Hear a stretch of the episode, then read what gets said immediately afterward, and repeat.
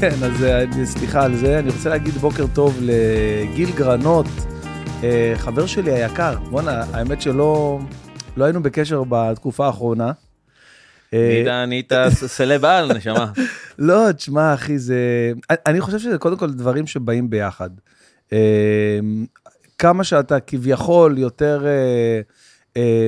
לא יודע, מגיע לקהל יותר גדול, אתה ככה, יש לך גם רצון וצורך להיראות יותר טוב, יותר, לא יודע, אלה שזה מטריד אותם, העניין של התזונה. יש כאלה שלא אכפת להם ברמת העיקרון, אבל לפני הכל, לפני שאתה עונה לי, אני רוצה להגיד לצופים ולמאזינים, כל מי שרוצה עכשיו להקשיב לפרק בפודקאסט שלי, שפורס את כל תורות, כל תורת התזונה, מה לאכול, איך לאכול, מה נכון, מה לא נכון, כל הפיקציות שיש בה, כל ה... אתה יודע, המיתוסים שאנשים כל כך, אתה יודע, הולכים נר לרגלם, ולפעמים דברים לא נכונים. זה לא פעם ולא פעמיים דיברנו על זה בעבר. אני וגיל, היה לנו איזו תקופה ככה אינטנסיבית אה, ביחד, והרבה זמן שרציתי להביא אותך לפודקאסט, כדי שאנשים ישמעו ממקור ראשון, גם אם עכשיו אתה לא נכנס עכשיו לאיזו תקופה של תזונה, או דברים שחשוב לדעת לגבי הגוף שלנו, לגבי מה נכון, מה לא נכון, מה עדיף, מה לא עדיף. אז קודם כל, בוקר טוב, גיל גרנות. בוקר טוב, בוקר טוב. אה, אני רוצה שתספר ב, בכמה מילים קצת על עצמך, למי שלא מכיר אותך.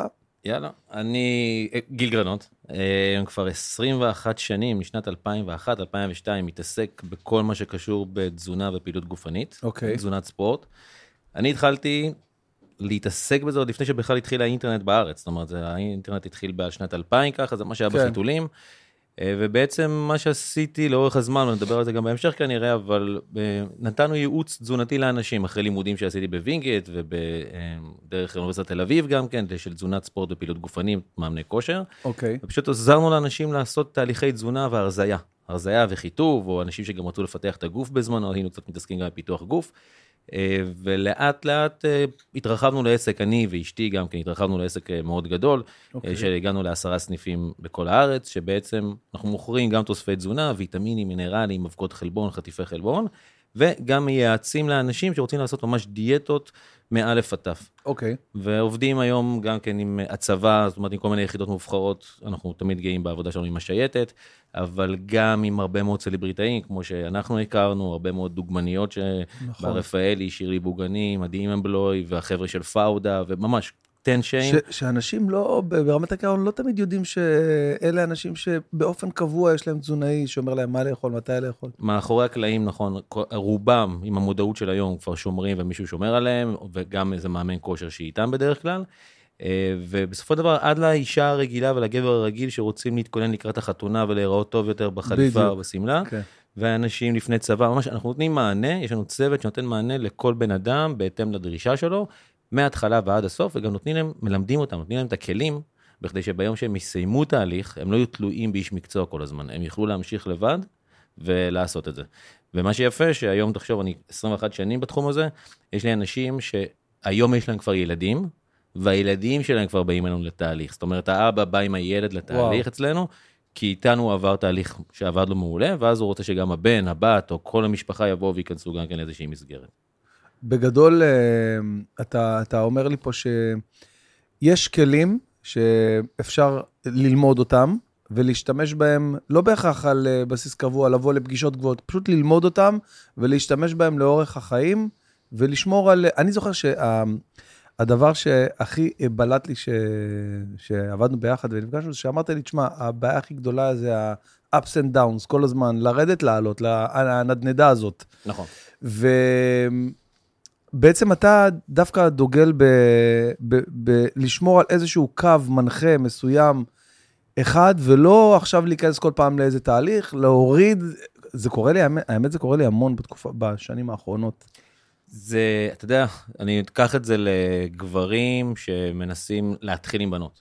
אוקיי. Okay. Okay? שהם כל הזמן בלחץ, או אישה אפילו שמנס, שרוצה להתחתן, והיא כל הזמן בלחץ למצוא חתן, מה קורה? היא אף פעם לא נכון, תמצא, היא כל הזמן. בלחץ. נכון. אותו דבר מישהו שנמצא בדיאטה, הוא כל הזמן חושב שהוא צריך להיות בדיאטה, אז הוא כל הזמן נכנס בלחץ, הוא עושה לה יותר נזק מאשר תועלת. צריך למצוא וואו, איזה מדויק זה. צריך למצוא את הדרך לחיות עם זה בשלום. עכשיו, זה מלחיץ, כי רוב אנשי המקצוע, אתה יודע, באים, נותנים לך איזשהו תפריט ויאללה, צא לדרך. ברגע שאנחנו לומדים ומבינים למה אנחנו עושים את מה שאנחנו עושים, וזה בדרך כלל מה שהתורה שלי, אני אוהב לבוא ולהסביר למה מה okay. אוקיי. אתה עושה כל דבר, אז יותר קל לבוא ולחיות עם זה בשלום, ולבוא ולהוריד את הפאניקה ואת הסטרס. עשית משהו שאסור לעשות, סבבה, עשית אותו, בוא נמשיך קדימה, בוא נחשוב איך לפעם הבאה יהיה לנו קל יותר להתמודד, ולא בהכרח תעשה את אותו הדבר, או אם תעשה אותו, איך לתקן אותו. אבל לא להיות בלחץ, אנשים בלחץ, אנשים מתקשרים אליי, תקשיב, אכלתי את זה ואת זה, ולא אכלתי את זה ואת זה, זה בסדר, אני אשלים את זה לפני השנה. לא, תורידו את המנגנוני לחץ האלו. אני יותר חשוב לי שמישהו מתקשר אליי, הרבה פעמים, אתה יודע, כל מיני מפורסמים, עשיתי ככה וככה, יותר חשוב לי להוריד לו את הלחץ, מאשר לפתור לו את הבעיה התזונתית שהוא יצר. כי ברגע שהוא יבין שלא צריך לפחד, אז יהיה לו יותר קל לחיות עם זה ולהמשיך בצורה שלווה את החיים. וברגע שיודעים לשלב את זה, הרבה יותר קל, הרבה יותר כיף.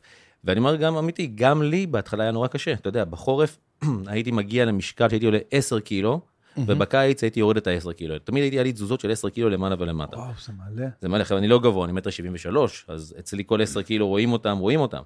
ובסופו של דבר למדתי שוואלה, אתה לא צריך להיות שחור או לבן. אתה יכול למצוא גם, אתה יודע, איזה נקודת האמצע. אז בקיץ, נכון, אתה תהיה אולי עם קוביות וסבבה, אבל זה הבדל של 2-3 קילו יכולים להספיק. ולמדתי לאזן, ואני יכול להגיד לך שהיום בסיסטם שלנו, שאני אוהב לעבוד עם המתאמנים שלי, אחרי שאני אלמד אותם מה לעשות ואיך לעשות, אז אני אומר להם, תקשיב, מתוך שבעה ימים בשבוע, שלושה ימים, תעשה די מה שבא לך. זאת אומרת, תהיה הגיוני, אל תהיה חזיר, אל עכשיו תאכל אה, סיר של צ'יפס ושטויות. אבל בשלושה ימים אתה די יכול ליהנות, תבחר איזה מי אתה רוצה. וואו, חמי... זו פעם ראשונה שאני שומע את זה. חמישי, שישי, שבת, או לא משנה מה. לא מאמין. בשאר הימים תהיה ילד טוב. עכשיו, יש אנשים שצריכים להיות יותר ילדים טובים מהרגיל, כי יש להם יותר במרכאות נקרא לזה נטייה, ויש כאלה שזה יותר בא להם בקלות, ויכולים לתת לעצמם יותר ימים של כיף. אבל זה נורא תלוי מה, מי הבן אדם ומה המצב, ואני יכול להגיד לך שלאורך הזמן, מרוצת הזמן, למדתי דבר אחד משמעותי, שב-99.9% מהמקרים, ההשמנה שאנשים משמנים היא לא גנטית, היא מנטלית, היא בראש, היא פסיכולוגית. יש אנשים שדפקו אותם בגיל צעיר, אני ככה קורא לזה, ופשוט חינכו אותם לא נכון להתמודד עם אוכל. אתה יודע, אני, ונראה לי כבר דיברנו על זה בעבר, בתור ילד שהייתה צלחת, אני הייתי צריך לסיים את הצלחת, לפרק את הצלחת. ואם הייתי משאיר משהו בצלחת, היו לי תאכל. מצד שני, אני מסתכל על אשתי. אשתי, בכל המשפחה שלה כולם רזים. ושכולם אוכלים, תמיד הם משאירים בצלחת איזה שליש צלחת, רבע צלחת, לא נוגעים בה. ופשוט זה ההרגל שלהם, לעומת ההרגל אצלי. הם אוכלים אינטואיטיבית נורא בריא, כשהם רעבים, הם אוכלים. אצלי, כשהייתי רואה אוכל, לא משנה, אני רעב, לא רעב, הייתי אוכל אותו. וברגע שאתה אוכל מהעיניים, כי לא הרגילו אותך נכון להתמודד עם אוכל, והרגילו אותך לסיים את כל הצלחת, אז נוצר מצב שאתה תמיד תהיה בעודף. ואז האכילה האינטואיטיבית, הבריאה שלך שצריכה להיות, לא קיימת, היא מתבטלת. ואתה אוכל, ואתה משמין, ואתה אוכל, זה נכנס לתסכול, אז אתה אוכל יותר ואוכל יותר, ובסופו של דבר נוצר מצב שאתה לא מצליח לרדת, אתה סתם משמין. ברגע שאתה יודע פסיכולוגית להתחיל להתמודד עם זה, ולהבין שזה בראש וזה לא בבטן, אז אתה יודע גם לצמצם. עכשיו, אני יושב איתך, אני רואה את הצלחות פירות שקיבלת אותי בהם אנחנו לא ידענו מה להביא. אנחנו לא ידענו מה להביא. בדרך כלל אנחנו מביאים בורקסים, סושי, פיצות, עניינים. אז אם היה, תקשיב, הייתי אוכל, אז הייתי לוקח סושי אחד, הייתי לוקח בורקס אחד, סבבה. אוקיי, אז אני יודע בראש שזה ככה או ככה, בסדר, אז במהלך היום אולי הייתי קצת מתאמן יותר, אולי הייתי מוריד יותר, אולי גם לא הייתי עושה שום דבר, ואני יודע שמחר יש לי אימון, אז אני שורף, הכל בסדר, לא, לא קרה שום דבר. אי אפשר להשמין. זה מה שהכי הגניב אותי, אני לא אשכח את היום הזה שאני מתקשר אליך. כמו, כמו השיחות האלה שאמרת, מה, מה, אני בדרך להופעה, תשמע, אני רעב מת, מה, מה, מה אני אוכל, גיל? אתה אומר לי, איפה, איפה אתה נוסע? אני אומר לך, צפונה. אתה רואה מקדונלד באזור שלך? הוא משוגע, איזה מקדונלד? מקדונלד? אתה אומר לי, כן, יש שם איזה מנה שקוראים לה ביג מק. היא שתי לחמניות כזה עם דאבל אה, המבורגר כזה. שלוש לחמניות. שלוש לחמניות עם המבורגר, שני המבורגרים כאלה. אתה מוציא את הלחמניה האמצעית, אתה אוכל את זה, הכל טוב, וסוגר לך את הפינה. תקשיב, אני יכול לדקלם לך את הערכים שלו, את הערכים התזונתיים. וואו, זה מטורף. למה מקדונלדס? הרי אתה יודע, אתה אומר... כן, אמרת לי, בגלל שזה מדויק שם. בדיוק, אתה יודע, אנשים אומרים זה תעשייתי, זה תעשייתי לא תעשייתי, אבל זה מדויק. אז אם אתה תגנוב מקדונלדס פעם ב, עדיף לי מאשר תיקח מנה של פיתה שווארמה. אתה לא יודע, 700 קלוריות, 1,000 קלוריות, אתה לא יודע כמה יוצא שם. אני לא יודע, אתה יודע, אותך אוהבים, הוא פינק אותך בחומוס ופינק אותך אכלת אותה, כן. כן, אכלת אותה, וחבל. אה, אולי בגלל זה אני עולה במשקל, בגלל שאוהבים אותי בשווארמיות? שמים לי אקסטרה? תקשיב, היה לי, היה לי אחד הסלבים, היה אומר לי, גיל, כל מה שאני הולך למסעדה, פותחים לי. פותחים לי שולחן, עכשיו לא נעים לי, אני לא יכול לא לאכול, כי אז הם נעלבים. אז אני צריך לטעום מכל מנה, מנה, מנה, מנה. בסופו, בסופו של דבר הוא מסיים ארוחה ב-2,000-3,000 קלוריות, כי לא נעים לו. בן אדם ששוקל 120 קילו. אז הלא נעים הזה, זה משהו שגם כן אה, מייצר בעיה. אמרת פה משהו uh, מאוד uh, מעניין לגבי ה... לאכול את כל הצלחת, אוקיי? שבתור ילד שחונכת ככה, ואני באמת מכיר, מכיר את הז'אנר הזה, אוקיי? באמת. Uh, יש משפט, מגיע מהאזורים המוכרים של אסיה, לדעתי מסין, כזה אמרה שלהם, מאצ'י אצ'י בו, שזה כאילו תאכל 80 אחוז מה... אה, תשאיר 20 אחוז במקום בקיבה, וכאילו תהיה מבסוט. אוקיי. אוקיי? זה... אצלנו בבתי מלון, אתה יודע, בבופה שם, יש גם משפט כזה, אבי, אבי, בוא, פתחו את החביתה, פתחו את הזה. אז לא, אז כאילו, אני אומר, גם הרמב"ם אומר, כאילו, תאכל אה, אה, לא עד הסוף, אל תתמלא עד הסוף.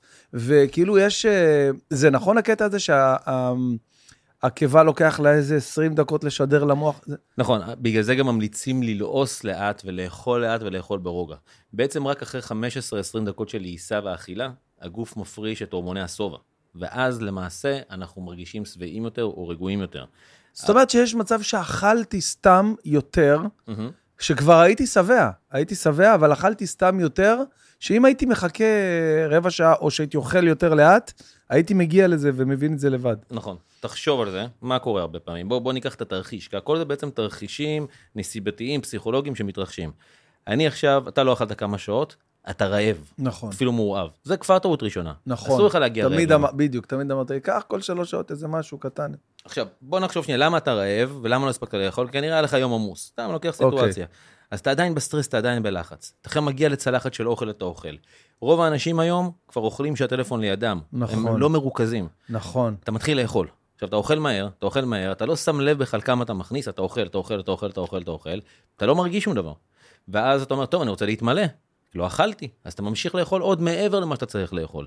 אבל, אם היית שם את הטלפון בצד, שותה שתי כוסות מים, לועס לאט, אוכל עם סכין המזלג כמו בן אדם, לאט לאט מרגיע, אומר, זה ה-20 דקות שלי, היית, הורמוני הסטרס שלך יורדים, הגוף נרגע ואתה אוכל בהנאה ואתה מסתכל על האוכל, על מה שאתה מכניס לתוך הפה שלך, פסיכולוגית ופיזיולוגית אמיתית, היית כבר נהפך לשבע הרבה יותר מהר.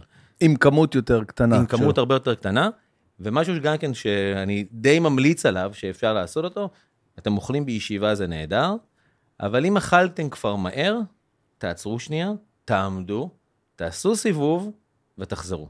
גדול. למה? כי הרבה פעמים, תחשוב, זה קורה בימי שישי בדרך כלל, אני מרגיש את זה, שאני יושב על השולחן ולא אכלתי כל היום כי הייתי נורא עסוק, נכון. ופתאום אני מגיע לארוחת שישי, אוכל, אוכל, אוכל, אוכל, לא שבעתי, אוכל, אוכל, אוכל, אוכל, פתאום אני קם, ובום, אני מרגיש איזשהו, כאילו הכל תקוע לי בבטן. אבל אם אני אעמוד, אתה נותן קצת לאוכל לרדת, לגוף להירגע, ואז מתיישב, פתאום תחושת השובע שלך וואו. מגיעה יותר. וזה משהו נורא נורא חשוב, בלי קשר להרבה מאוד אספקטים, שאנשים לא שותים מספיק, ואז הם מבלבלים תחושת צמא עם רעב, שזה גם כן משהו שמאוד קריטי שצריך לדאוג לעשות רגע, אותו. רגע, תתעכב על זה שנייה, מה זאת אומרת מבלבלים תחושת צמא? כאילו בן אדם שבעצם היה צריך לשתות, להזין את הגוף במים.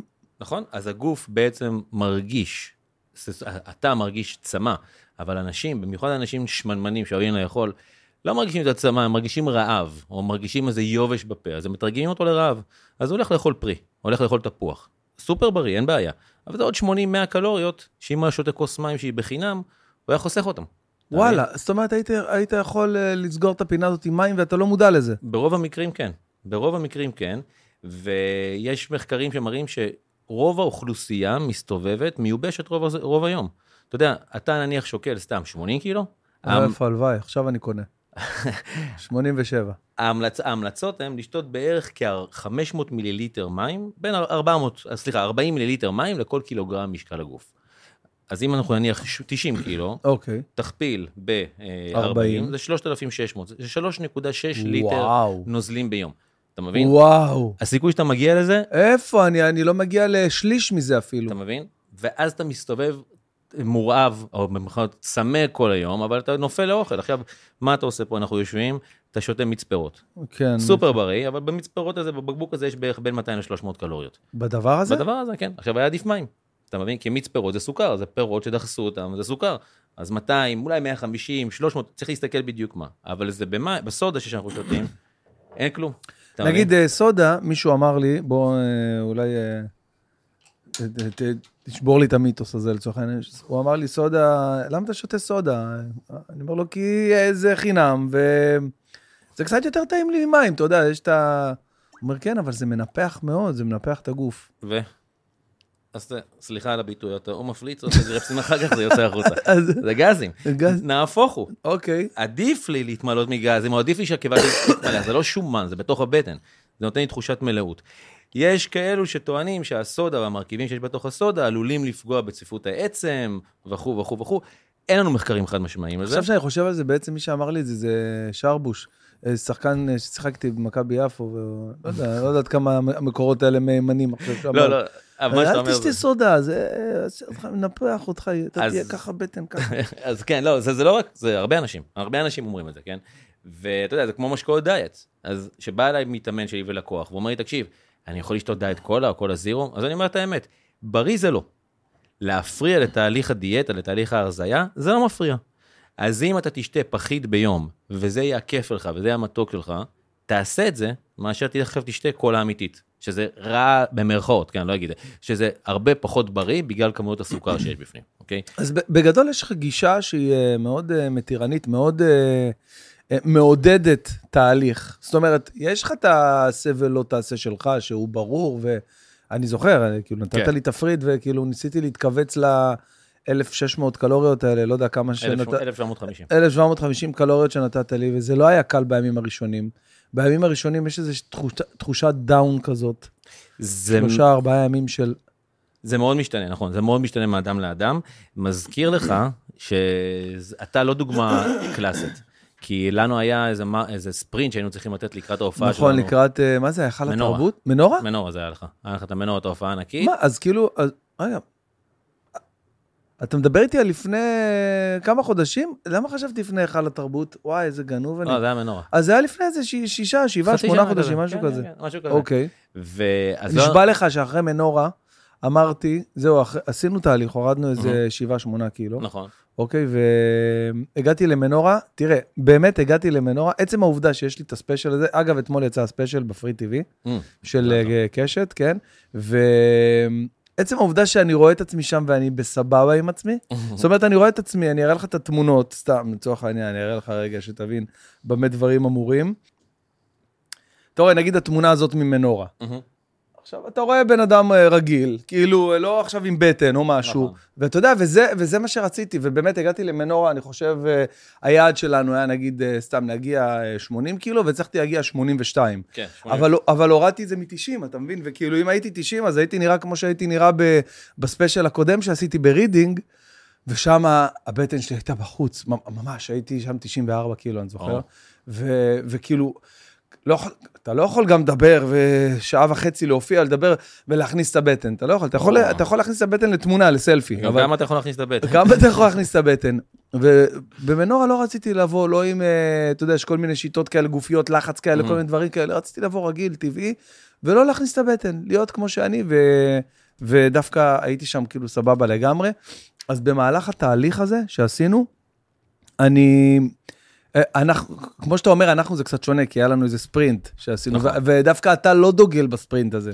לא, אנחנו למדנו שככל שהתהליך מהיר יותר וקיצוני יותר, ככה הגוף מתנקם בך יותר מהר אחר כך, יותר חזק, והרבה יותר קשה לשמור על זה. יותר קשה לשמור על זה, ואני אחרי מנורה, אח, ממש אחרי מנורה, כאילו דבר ראשון שאמרתי להם, בלילה, כן? אחרי שאני איזה חודשיים, שלושה לא אוכל בלילה וזה, היה, אני חושב, איזה 12, 1 בלילה.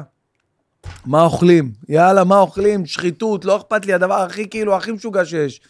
ואמרתי, בסדר, ואז אמרתי, טוב, אני אתן לעצמי איזה שלושה ימים עכשיו לאכול מה שאני רוצה. הגעתי ליעד, אה, סליחה, עשיתי כאילו אה, דבר אה, מאוד מאוד מאוד חריג ויוצא דופן ומיוחד עבורי, כל המנורה הזה וזה, והרגשתי איזה צורך בפורקן מסוים. ו... ואמרתי להם, וכאילו, החבר'ה שהיו איתי וזה, פשוט אה, אה, תקענו, אתה יודע, לאפה עם שווארמה באיזה אחת בלילה, משהו כזה, משהו... אז עוד פעם, אין בעיה. אין בעיה, אפשר, אפשר. עכשיו הייתי בחופש, אכלתי, אפשר, הכל בסדר. אבל צריך לדעת איך להתנהל עם זה ואיך לשחק עם זה. וגם מה שאני שנייה חוזר למה שאמרת מקודם, שאנשים מתחילים תהליך, אז אני דוגל בשיטה מאוד פרקטית. זאת אומרת, אם אני יכול לעצור אותך מלעשות דברים, אני אשמח לעצור אותך. אבל אם אני מבין שאני אנסה לעצור אותך, ואתה תלך מאחורי הגב שלי ותעשה גרוע יותר, אז זה לא פרקטי, לא עשיתי בזה שום דבר חכם. כן. אז אני מעדיף לשחרר מאשר ל- לא לשחרר ואז שתעשה את זה במילא. אז הרעיון הוא בעצם לעשות את זה מאוד פרקטי ודינמי לכל בן אדם ואדם באשר הוא, מאוד ספציפי, וזה דורש, אתה יודע, את השיחה הזאת ואת ההיכרות, ולהבין מי הבן אדם, לראות מה, איך, מה ההתנהגות שלו, אתה מבין? יש פה גם הרבה עניין פסיכולוגי שאתה צריך לקרוא את הבן אדם שעומד מולך, וזה לא משהו כזה, אתה יודע, שבן אדם היום מוריד באינטרנט, וטוב, הורדתי תפריט ואני עושה אותו. יש פה את ה... יש פה את המעבר, ולגמרי מותר. עכשיו, הרבה פעמים שאנשים מתלוננים שקשה להם, אז אתה יודע, מנסים לבוא ולהקל ולראות איך לעשות את זה פשוט יותר ונוח יותר. אבל אני תמיד אומר משהו כזה, תדמה את זה לטירונות. יהיה לך חודשיים כאלו של טירונות, חודש של טירונות שהם קצת יותר קשוחים בהתחלה, טירונות קצרה זה, כן? כן. 0-2. אתה עושה, אתה עושה כזה בהתחלה כזה משהו קצת יותר קשה כדי לייצב אותך ולהכניס אותך לאיזשהו מסלול, וברגע שאתה כבר במסלול, זה נהיה הרבה יותר קל. זאת אומרת, כי אז, אם אתה חורג, או אתה מקבל איזה פינוק פעם בשבוע, פעמיים בשבוע, או אפילו היום, אפשר גם כל יום, פשוט בכמות קטנה יותר, אז פתאום אתה, לא, אתה נהנה מזה, אתה מעריך את זה הרבה יותר. תחשוב בן אדם שאוכל שבע ימים בשבוע במסעדה. אוקיי, אז תחשוב, אתה, אני בדור שלנו, כן, שאתה כל מתאר את זה, יום. וולט, מסעדו כל יום, זה לא נורמלי. כשאנחנו היינו ילדים, אתה יודע, אתה קורא לדור הכפכפים? היית ברור- מספר. ברור, מי פעם ב... ביום הולדת, אבל משהו כאילו 40, 50, משהו עגול, לא סתם יום הולדת, נגיד 46, אין עילה למסעדה. אז זהו, אתה מבין, אין, אין מסעדות. פתאום היום, פעמיים ביום מסעדה, פעם ביום מסעדה, זה נהיה מטורף. שאתה לא יכול לשלוט זה על לא האוכל. נורמלי, תשמע, זה לא נורמלי. זה מטורף, אז אתה, אתה צריך גם כן לדעת להתמודד עם זה וללמד אנשים איך לאכול נכון ושלא צריך כל הזמן לאכול בחוץ, איך אפשר להתכונן, איך אפשר להיערך, איך אפשר שכבר, אם אתה כן אוכל בחוץ, אז מה לבחור, והיום יש פתרונות לא רעים בכלל. ואז, מה- ב- מה הכוונה פתרונות לא רואים בכלל? בקטע של... אם זה במסעדות, כן. אז לדעת מה לבחור. אה, אוקיי, כן, אתה כן. יודע, נכון. שאני, אני, זה, זה מצחיק, אבל שאני ממש התחלתי את הדיאטות, התחלתי לעשות, לעבוד עם אנשים בשנת 2001-2002, זה יישמע לך מוזר, אבל היית יושב במסעדה ומבקש חזה עוף, היו מסתכלים עליך ואומרים לך, מה זה חזה עוף? כאילו, יש אנטריקוט, נכון. אולי, אולי, אולי יש, לא, אנטריקוט פילה בקר, אין, אפילו פרגיות לא היה. באמת, זה, זה נשמע לאנשים הזוי, אנשים לא יכולים לקלוט את זה. אבל זה באותה מידה, אני אמרתי גם מקודם, בשנת 2000, לא היה אינטרנט בכל בית כמו שיש היום, אתה מבין? נכון. זה לא היה טלפונים סלולריים חכמים, לא היה את הדברים האלה. והיה נורא קשה, ולאט לאט המודעות. אתה יודע, אני אתן לך סיפור. בשנת, נראה לי 2005-2006, שככה פתחתי את העסק ועבדתי מאוד מאוד קשה, ישבתי עם אה, אחד הבעלים של רשתות הקפה הכי גדולות בארץ. אוקיי. הכי חזק בארץ. אוקיי. ישבנו בסניף חדש שפתחו בהרצליה פיתוח, בן אדם מאוד עמיד, בא, ישב בחליפה, אני בגדי ספורט, והצענו לו רעיון. אמרתי, תקשיב, יש לי איזה רעיון, איזה קונספט, כמו באמריקה, בוא נשים על כל התפריט קלוריות, ואז אנשים ידעו את הקלוריות של האוכל. מסתכל עליי ואומר לי, תגיד לי, מה אתה אתה... פסיכופת, אף אחד לא יקנה. אני רוצה שאנשים יאכלו, אני לא רוצה שאנשים לא יאכלו. והיום בדיעבד, תסתכל, לא גיליתי, לא גיליתי את הגלגל, פשוט אמרתי, בוא נעשה מה שעושים בחו"ל, נעשה גם בארץ, בתור ילד. היום, בכל מקום כמעט שמכבד את עצמו, יש את הערך הקלורי. והערך הקלורי הזה עוזר לך לבוא ולבחור בצורה חכמה מה לאכול, איך לאכול, והמודעות היום דורשת את זה. בוא. נדבר שנייה על אה, מיתוס אה, הקלוריות. אני מהמם. שומע עכשיו יותר ויותר אנשים אומרים שקלוריות זה בולשיט, קלוריה- קלוריה זה מדידת- זה מידת חום. נכון. אה, אבל כאילו, למה בעצם המדע וה... ואתה יודע, וחקר התזונה בעצם מתעסק בערך הקלורי? תראה, בסופו של דבר, הגוף שלך צריך אנרגיה בכדי להתקיים. אוקיי. המדד או הערך או ה- הסוג של האנרגיה שנשרפת, במקרה הזה קלוריות, הפקה של החום, נוצר חום כתגובה לאנרגיה שמתבזבזת, זה החום. עכשיו, הגוף שלך לא יכול אה, ל- לפעול מהאוויר, כן, הוא צריך משהו שיניע אותו. הרכב שלך, שהוא נוסע, שיש בו דלק, הוא נוסע. הדלק שבתהליך השרפה הוא מפיק חום מסוים. אם לא יהיה דלק ברכב, הוא לא יוכל לפעול. הגוף שלך בדיוק על אותו עיקרון. אם לא יהיה לך דלק בגוף, הוא לא יוכל לפעול. היתרון שבגוף שלנו, יש מאגרי שומן. אז הגוף יודע לקחת את השומן, לפרק אותו, ולייצר ממנו אנרגיה לקיום. אז בגלל זה יש הרבה אנשים שנמצאים בצום וכמעט ולא אוכלים, ועדיין נשארים בחיים, אבל יורדים במשקל, במשקל כי הגוף בעצם לוקח את משאבי האנרגיה האלו, משאבי האנרגיה בעצם השומן, הוא הופך את השומן לאנרגיה זמינה, וממשיך להתקיים. גרם של שומן שווה 9 קלוריות, mm-hmm. אז הוא מספיק לפעילויות כן. מסוימות. עכשיו, הכבד, הכליות, המוח, הריאות, כל האיברים האלו, גם הם ניזונים מאנרגיה, זאת אומרת, הם ניזונים מקלוריות. אז אם אני לא אכניס, בסופו של דבר, אותן מערכות לא יוכלו לפעול. עכשיו, הגוף חכם. בהתחלה, ברגע שהגוף מאתר שאין לו מספיק אנרגיה, משמע אין לו מספיק קלוריות, הוא מתחיל לכבות במרכאות מערכות כאלו ואחרות. זאת אומרת, אצל נשים אנחנו נראה את זה, מפסיק להן המחזור. מערכת הרוויה, היא כבר לא כזאת חשובה, יותר חשוב לנו לשרוד. אז מערכת הרוויה מפסיקה לתפקד.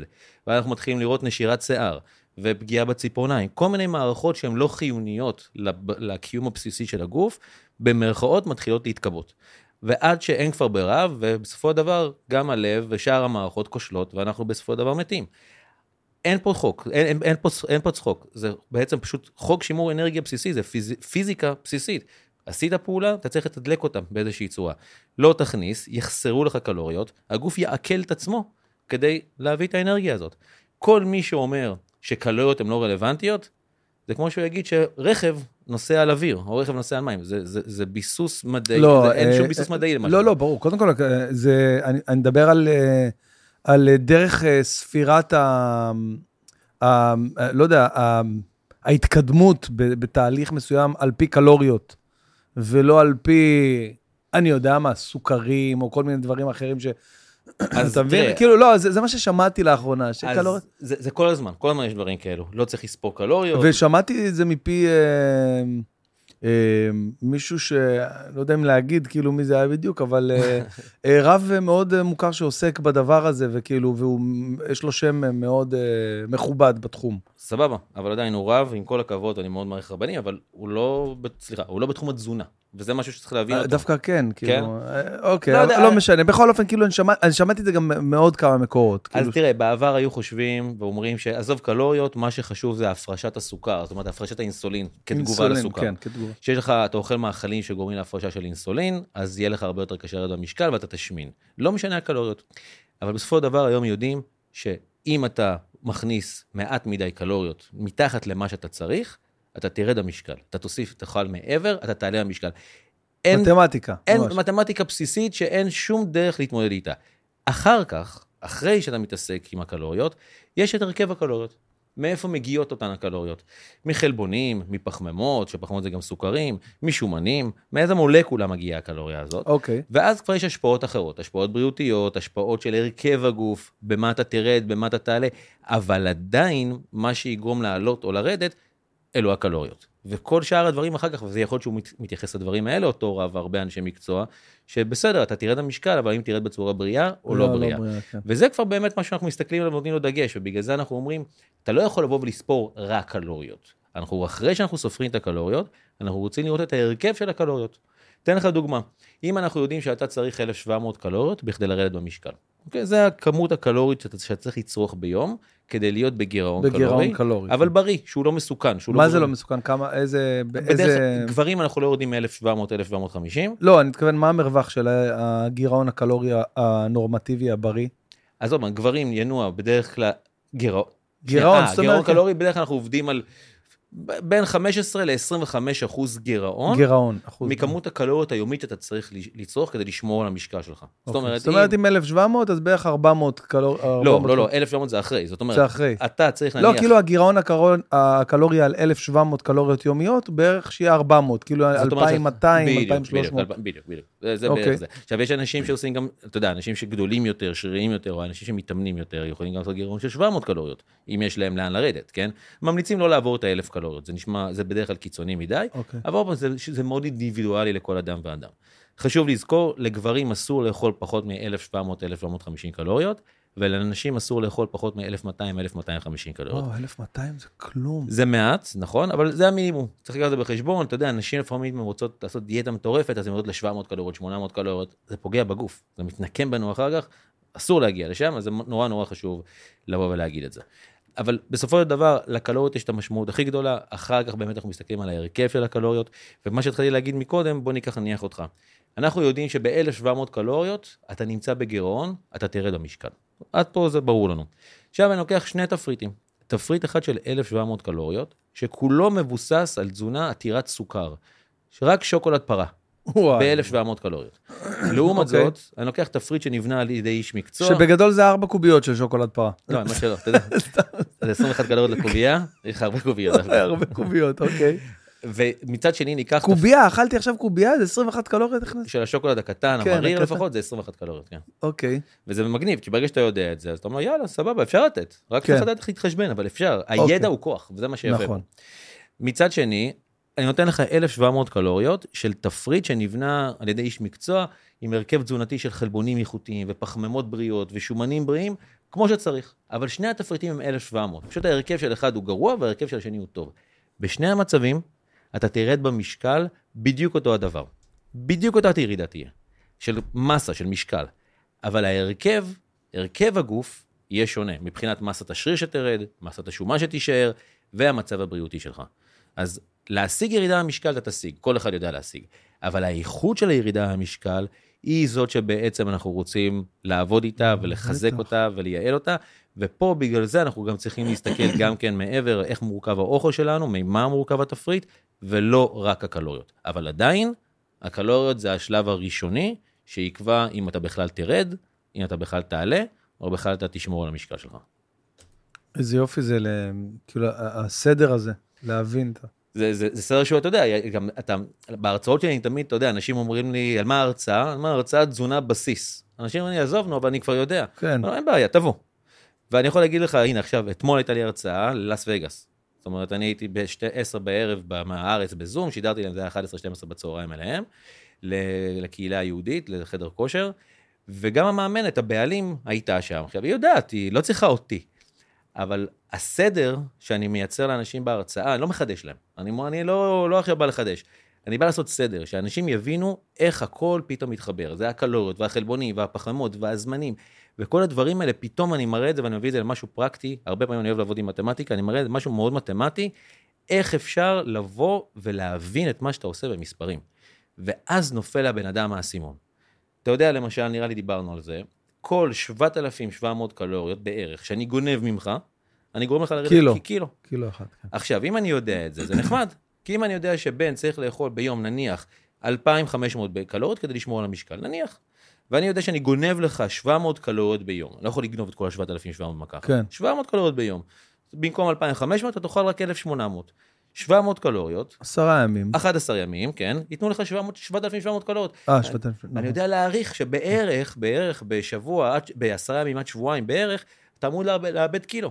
בהנחה ואני שומר על המתכון הזה. בגלל זה. אמרתי 14 ימים, כן, כאילו, אבל לא יחסית יותר. הבנתי. אבל כן, כן, ואז בצורה הזאת, אני יכול לבוא ולחשב ולהעריך.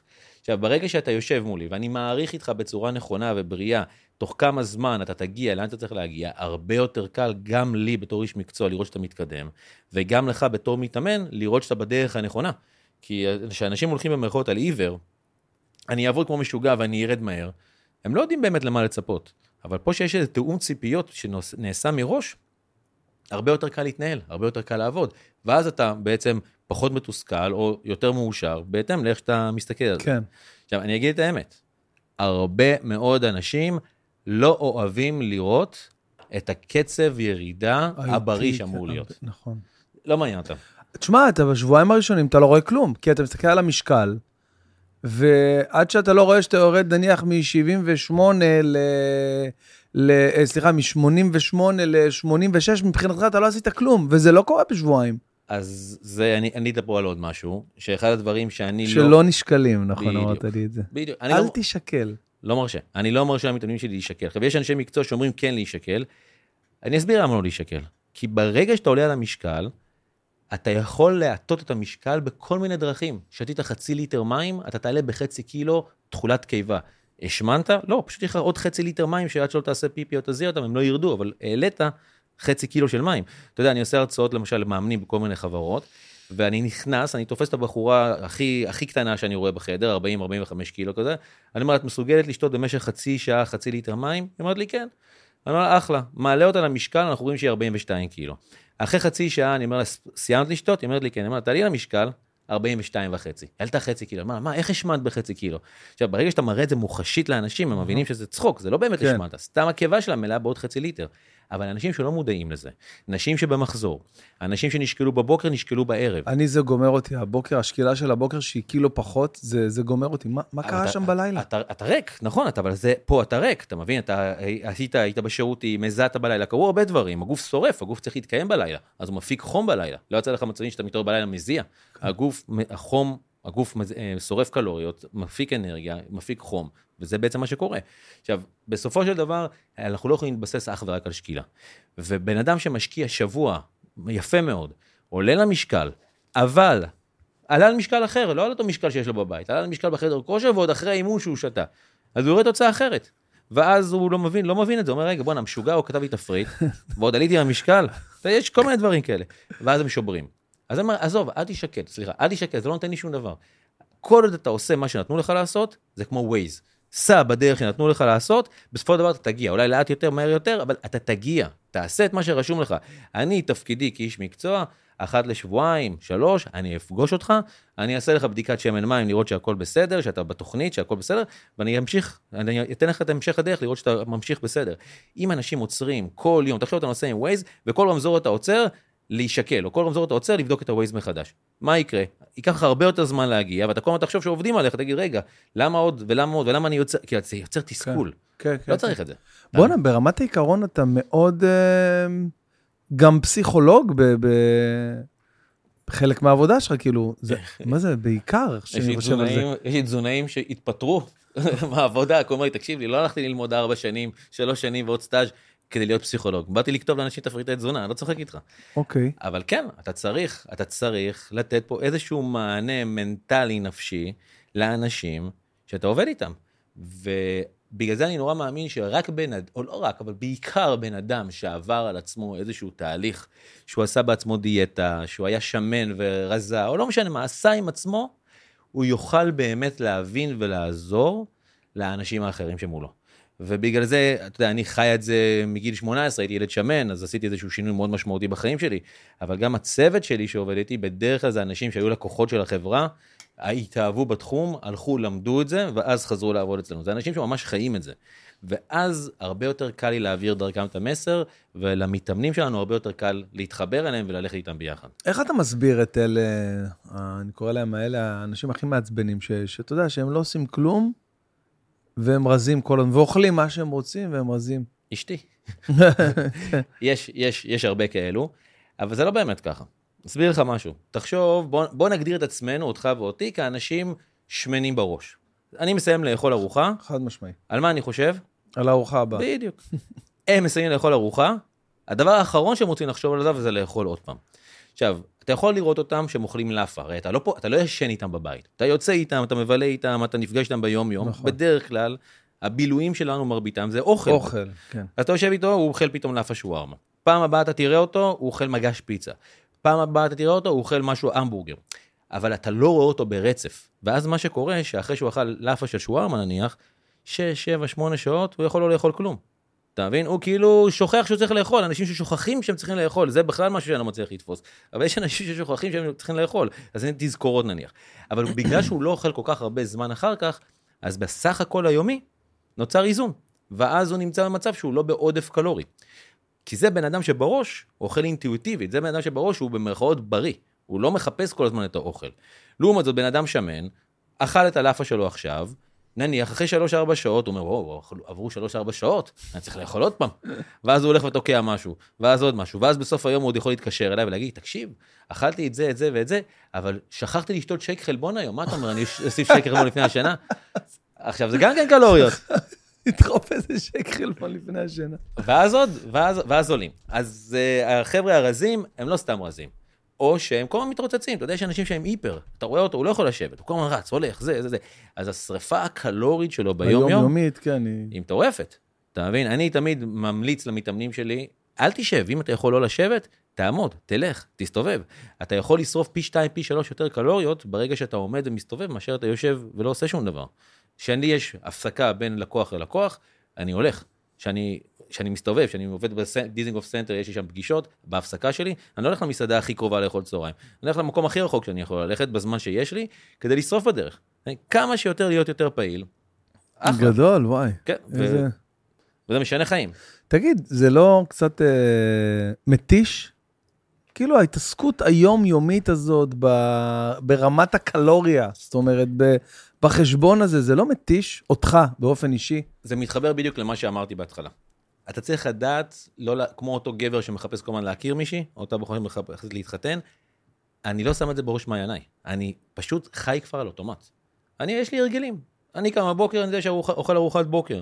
אני יודע מה אני אוכל בארוחת הבוקר שלי, אני רוצה לגוון, אני אגוון, לא קרה שום דבר, אבל אני לא אשב פתאום על קורסון בבוקר. כי א', אני יודע שזה במרכאות זבל שאני לא רוצה להכניס אותו לגוף שלי, וזה לא, לא מושך אותי, זה לא יזין את הגוף שלי, את המכונה, במה שהיא צריכה. היא צריכה חלבונים, היא צריכה פחמימות, לא מעניין אותי.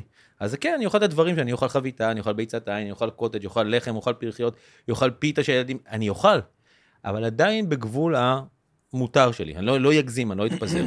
אם פתאום קמתי ופתאום ראיתי איזושהי עוגה מטורפת על השיש בארוחת הבוקר, ואמרתי, יאללה, אני גונב איזה פרוסה שתיים. אז באותו יום אני, יש, לי, יש לי נורה אדומה שנדלקה. אבל אני לא חי, אני לא כל היום סופר ומתעסק, כי אני, יש לי כבר אוטומט. אתה יודע, זה כמו בן אדם, לא יודע, שמתאמן בחדר כושר, אז יש לו גם תוכנית אוטומטית. או אתה, שאתה עושה את הפודקאסטים, תן לי לעשות פודקאסט, וואו, מאיפה אני יודע איך להפעיל, לעשות, לחבר, אבל אתה כבר עושה את זה בשוטף. קל לך, אתה לא צריך להתעסק עם יותר מדי דברים כמו שהתעסקת בהתחלה. כן. והפחד הראשוני הזה, לפעמים מונע מאנשים להתחיל לעשות, אבל ברגע שזה רץ על אוטומט, אתה לא מרגיש את זה, זה לא סבל, זה, זה, זה שם. אתה יודע, הייתה לי הופעה עכשיו אה, בלשם, ב- אתה יודע, באזורים שם של אה, בית אריה, עלי זהב, שם על... אזור השומרון. ו... סליחה, ו... והיו ש... היו, לי שתי הופעות, זאת אומרת, הייתה, זה היה אולם כדורסל כזה גדול, וברוך השם קנו את כל הכרטיסים, ואמרו לי, אתה יכול לעשות עוד הופעה ישר אחרי זה, כי עוד, כאילו עוד אנשים רוצים וזה. אמרתי, אתה יודע, זה לא קל לעשות הופעה אחרי בטח. הופעה מיד וזה. אמרתי, אה, אוקיי, סבבה, אין בעיה, נעשה את זה, ואז סידרנו את הזמנים, שהקבוצה הראשונה של הקהל, זה 500 איש, הם הגיעו בשעה אה, מוקדמת יחסית, כדי שהשניים גם כן יגיעו. אממה, באותו יום, זה היה, זה היה יום שלישי לדעתי, עכשיו, לפני יומיים, אה, היה פקק מטורף באיילון. כאילו משהו באמת חריג, והווייז התחיל לכוון אותנו לנסוע, אתה יודע, מעקפים, רמת גן, לבוא כאילו... ואיחרנו להופעה הראשונה. זאת או. אומרת, איחרנו להופעה הראשונה בצורה משמעותית של איזה 20 דקות איחור. עכשיו, זה גם השפיע על ההופעה השנייה. ברור. מה שאני, מה שאני רוצה להגיד זה שבסופו בסופו של כל ה... בסוף ההופעה הראשונה, היה לי איזה ברייק של עשר דקות, רבע שעה גג, שהקהלים התחלפו ואני אופיע. והרגשתי, אה, לא אכלתי טוב באותו יום, זאת אומרת, לא אכלתי אה, מסודר או דברים אה, מזינים, וזה התנהלות של היום. והרגשתי שאני כאילו ממש כזה, ב... אה, איך אומרים את זה? כאילו בחוסר אה, חוסר סוכרים, אנרגיה, חולשה, אנרגיה, כן. כן, חולשה כזאת. ירידת מתח. ירידת מתח כזאת.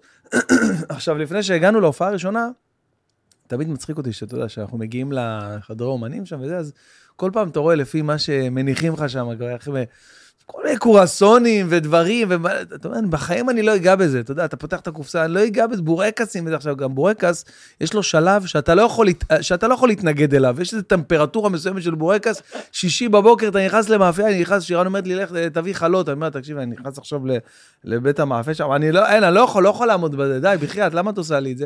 בקיצור, אז, אז זה לא היה זה, זה היה בורקסים כאילו כבר קרים, שהם לא, בכלל לא עושים לך את זה. לא הפסדת. וקופסה של כזה, של אה, קורסונים וזה, אמרתי, אה, אני לא נוגע בזה בחיים. אחרי שסיימתי את ההופעה הראשונה, הייתי כזה באיזה crave כזה, הגוף שלי כאילו צעק לי, אני חייב קלוריות, דחוף. ויש לי עוד הופעה עכשיו, אחר כך, מיד. אז נכנסו, אתה רוצה משהו? וזה, אמרתי להם, כן, תעשי לי אספרסו אה, ככה, בלי סוכר, וזה ארוך, כזה אספרסו ארוך. ולקחתי שני קרואסונים קטנים, מכיר את הקטנים, הכהים האלה, השחורים? כאלה? הלחים כן. או גלחים, כן, כאלה. תקשיב, אני אומר לך, מבחינת הלאכול, זה היה כלום. זה, זה היה כלום, נשאב. נשאב. אבל מה? זה נתן לי בוסט של אנרגיה, נכון. הקפה וזה. אמרתי להם, וואי, בואנה, תקשיב, אני לא מאמין, אני התלבטתי לאכול את זה, לא לאכול את זה, כאילו... אז זה- בפועל, כמה קלוריות הכנסתי לגוף? אני מעריך שכל אחד כזה זה 100-120 קלוריות כנראה, 150 קלוריות. וואו. אבל תחשוב, אתה שרפת הרבה יותר מזה בפעילות הזאת שעשית, אתה עומד, אתה יודע, אני עם האפל וואץ', סוף כל הופעה, אחי, 900 קלוריות. אני שורף. אתה מבין? סוף כל הופעה. אז תחשוב, שרפת נניח באותו יום 1,800 קלוריות. אתה מבין? אז אתה יכול. עכשיו, עוד פעם, זה לא מתמטיקה, שרפתי, אכלתי באופן אה, חד משמעי, אבל כן, יש לך פה איזה עודף, שברור שאתה עדיף שתאכל את זה, ותהיה לך אנרגיה, מאשר לא תאכל את זה, ואז אתה תתפקד הרבה, הרבה פחות טוב. אנחנו רואים את זה גם בדיאטות. אנשים שאוכלים ממש מעט, ותקועים, הם לא מצליחים לרדת במשקל. ואז אנחנו עושים איתם משהו, אנחנו פתאום מוסיפים להם 100-150 קלוריות לתפריט, האנרגיה חוזרת להם, ואז האנרגיה, ואז הם מבזבזים מבזבזים יותר מה-150 יפה. האלו, ואז הם יורדים במשקל. גדול. אתה מבין? עכשיו, הם מפחדים, מה קורה לבן אדם שאומר, רגע, אני לא יורד במשקל, אתה עוד מוסיף לי אוכל? אז פה נכנס העניין המקצועי והניס, והניסיון של איש המקצוע. הוא אומר לו, כן, מוסיפים לך אוכל, בכדי שתוכל לתפקד טוב יותר באימון, תתאמן חזק יותר באימון, תתנוענע יותר במהלך היום. הגוף שלנו חכם, ברגע שהוא מזהה שיש מעט מדי קלוריות, כמו שאמרתי מקודם, הוא מתחיל לכבות מערכות, הוא נהפך לעצלן. הוא גורם לך להיות פחות פעיל. התת מודע גורם לך להיות פחות פעיל. אשכרה. אתה פחות תצא מהבית, אתה פחות תסתובב, אתה פחות תרד למכולת, אתה פחות, אתה פחות תעשה דברים. ברגע שאני קצת מוסיף לך את הקלוריות ומוצא את האיזון הזה, אני יכול לקבל בן אדם הרבה יותר אנרגטי, הרבה יותר חיוני, הרבה יותר ויטלי, שמח, שגם יבזבז הרבה יותר קלוריות ופתאום ירד במשקל. רגע, עכשיו אני רק אה, מבין שהשם ויטלי זה כאילו שמח. ויט... זה חיות, כאילו... חיות, אה, ויטלי. כן. מה קורה, ויטלי? ויטליות. מגניב, אתה רואה, לומדים דברים. תגיד, איך הגעת ל... אה, כל עולם המפורסמים והסלבס? כאילו, זה, יש איזה קטע כזה ש... אני שמעתי את השם שלך, אני חושב איזה 6-7 שנים לפני ש... ש... שבעצם התחלנו אה, ככה לעבוד ביחד וזה, ו... ושמעתי אותו בעיקר מה, מהברנז'ה, אתה יודע, גיל גרנות זה כאילו איזה חותמת כזאת ש... איך הגעת לזה? איך זה קרה? אז, תראה, אני תמיד האמנתי במשהו, ש... במושג של טוב שם טוב משמן טוב. נכון. ותמיד היה נורא חשוב לי לשמור בתחום הזה בעיקר על מה שקשור באמינות. אמינות, אמינות, אמינות, כי אתה יודע, זה כמו מוסכים, אתה היום נכנס למוסך, אתה לא יודע מאיפה, בדיוק. מאיפה ייכנס לך. בדיוק. זה הדבר הכי מפחיד בעולם. אז אני אמרתי, גם בתחום שלנו, לא חסר אנשי מקצוע וכל מיני סיפורים ומיתוסים, אני, יגידו עליהם מה שיגידו, יקר, זה, זה, זה, אבל לא יגידו לא אמין. אמינות זה הדבר שהכי הכי חשוב לי לאורך כל השנים. גם שזה פגע בי. אתה יודע, יכולתי למכור הרבה יותר ולעשות דברים הרבה יותר גדולים, אבל האמינות זה הדבר שהוביל אותי. ולאורך זמן, אנשים מעריכים את האמינות, אנשים מעריכים את המקצועיות. אה, אתה יודע, מגיע סלב אחד, אה, זה נראה לי היה אה, אביב אלוש בהתחלה, והוא היה מרוצה, ואז אנשים רואים את השינוי, אז הוא מספר לו עוד חבר, והוא מספר לו עוד חבר, ואז אנשים מגיעים. אה, ואז הקליקה של אביב בעצם אה, מביאה איתה. וזה נפתח. עכשיו, אני אומר משהו אמיתי, אני לא הטיפוס שאתה יודע, היום הרבה מאמנים ואנשי מקצוע שהם רואים סלב, מוצאים את הטלפון, מתחילים לצלם, בוא נעשה סטורי, בוא נעשה זה, בוא נעשה זה. אני לא עושה את זה. אני מאוד מכבד את הפרטיות שלהם, אני מאוד, זה שלהם. אתם רוצים להרים לי, אתם רוצים לעשות איתי, אתם רוצים לפרגן לי, באהבה זה עוזר לי חבל על הזמן.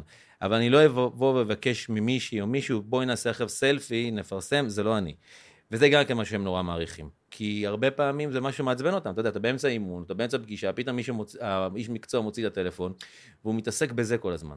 זה לא שם, אני לא שם, אני לא אוהב את זה, אני, אני, אני, זה ממש אני עוזר, חושב אבל שזה אני גם קורה, בדיוק, זה קורה מאליו. זאת אומרת, אה, בטבעי. בטבעי, ברגע שבן אדם, אה, בן אדם עכשיו בא והוא גם נמצא בתהליך שהוא גם רוצה להראות, להוציא החוצה, להגיד, הנה יופי, תראו איזה יופי, הנה זה, ואני אוהב, מתאמן, ו... נכון, נכון, אני, אני, אני, לא אוהב, אני לא אוהב לבקש, אני, מי, ש, מי שרוצה, עושה. אתה יודע, זה ברמה שאני מזהיר את העובדים שלי בחנות, אתה יודע, תחשוב, פתאום אה, בר רפאלי מגיע, או אתה יודע, סלב סל, נכון, צריכים להרגיש... אה, אני אומר להם. תקשיב, בן בן ברוך פתאום בא, וזה. אני לא, אני מזהיר אותם, אני אומר, תגיד, סתמו את הפה, אתם לא מתחילים לשגע אותם, אתם לא מתחילים לדבר איתם, אתם לא מתחילים להצטלם איתם, הם כמו בן אדם לכל דבר, אתם נותנים לו להיכנס למשרד, כוס מים, מה שצריך, אתם לא מתחילים לבלבל להם את המוח, שזה לא, לא, לא, יהיה פה- לא יהיה פה עניינים. וזה משהו שהוא נורא נורא נורא חשוב לי, וגם, אתה יודע, לפעמים, פתאום, אתה יודע, שיש מצבי חירום, למשל, אה, נועה קירי, נפגשנו לא מזמן, היה לה איזה משהו, ונפגשנו ביום שישי, אז גם כן, הילדים שלי מתים על נועה קירי, אין מה Mhm. לעשות. אז אני אומר להם, אתם רואים אותה, אתם לא בשום צורה שהיא, מתחילים לשגע אותה, אתם לא ניגשים אליה, לא שום דבר, כי זה עשינו, עשינו בבית, כי אני לא עובד כן. ביום שישי, אז אה, קיבלתי אותה, ואני אומר, אתם לא עושים, אתם לא באים לשגע אותה, אז אשתי הילה אמרת, נו מה, אבל שהם הולכים להופעה עוד זה, הם רוצים לראות אותה. אמרתי, שאלתי את נועה דקה, כן, זה, זה, זה, אז שלום ושלום וזהו, והלכו. אני לא אוהב, אני לא אוהב את המשחקים האלו. והם מעריכים את זה. ואז זה, עם המקצועיות ביחד, עם ההתעסקות נטו בעבודה, ולא בכל המסביבים והשטויות שהם בכל מקום משגעים אותם, אז לדעתי זה משהו שמחבר ביחד. אבל אני לא עושה רק עם סלבים. לא, ברור, אני בוודאי. עושה עם כולם. זה ברור. פשוט, אתה יודע, יותר כיף במרכאות לצלם את זה ולהראות את זה, נכון. אז בגלל זה זה מקבל רושם כזה, אבל אני עובד עם כולם, אתה יודע, עם אנשים, יש לי לקוחות שאיתי 18 שנים, גדלו איתי, אנשים מהשכונה שאני גדלתי איתם, והם עדיין לקוחות שלי ומגיעים אליי, הכל בסדר, אני מקבל את כולם, מי שצריך אותי.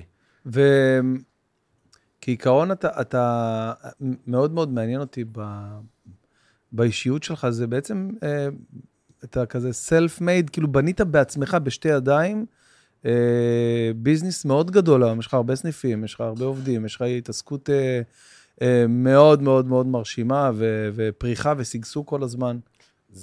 הדבר הראשון זה לא רק אני, זה אני ואשתי, הילה, הוא נורא נורא חשוב, ואני, אני, זה, זה סיפור מצחיק, אני תמיד הייתה לי חנות אחת, הייתי עובד, הייתי מסיים בשלוש לפנות בוקר, הייתי מגיע הביתה, ואז הכרתי אותה, ויום אחד היא באה אליי הביתה, והיא מגיעה, והיא רואה על השולחן ערימה של קבלות.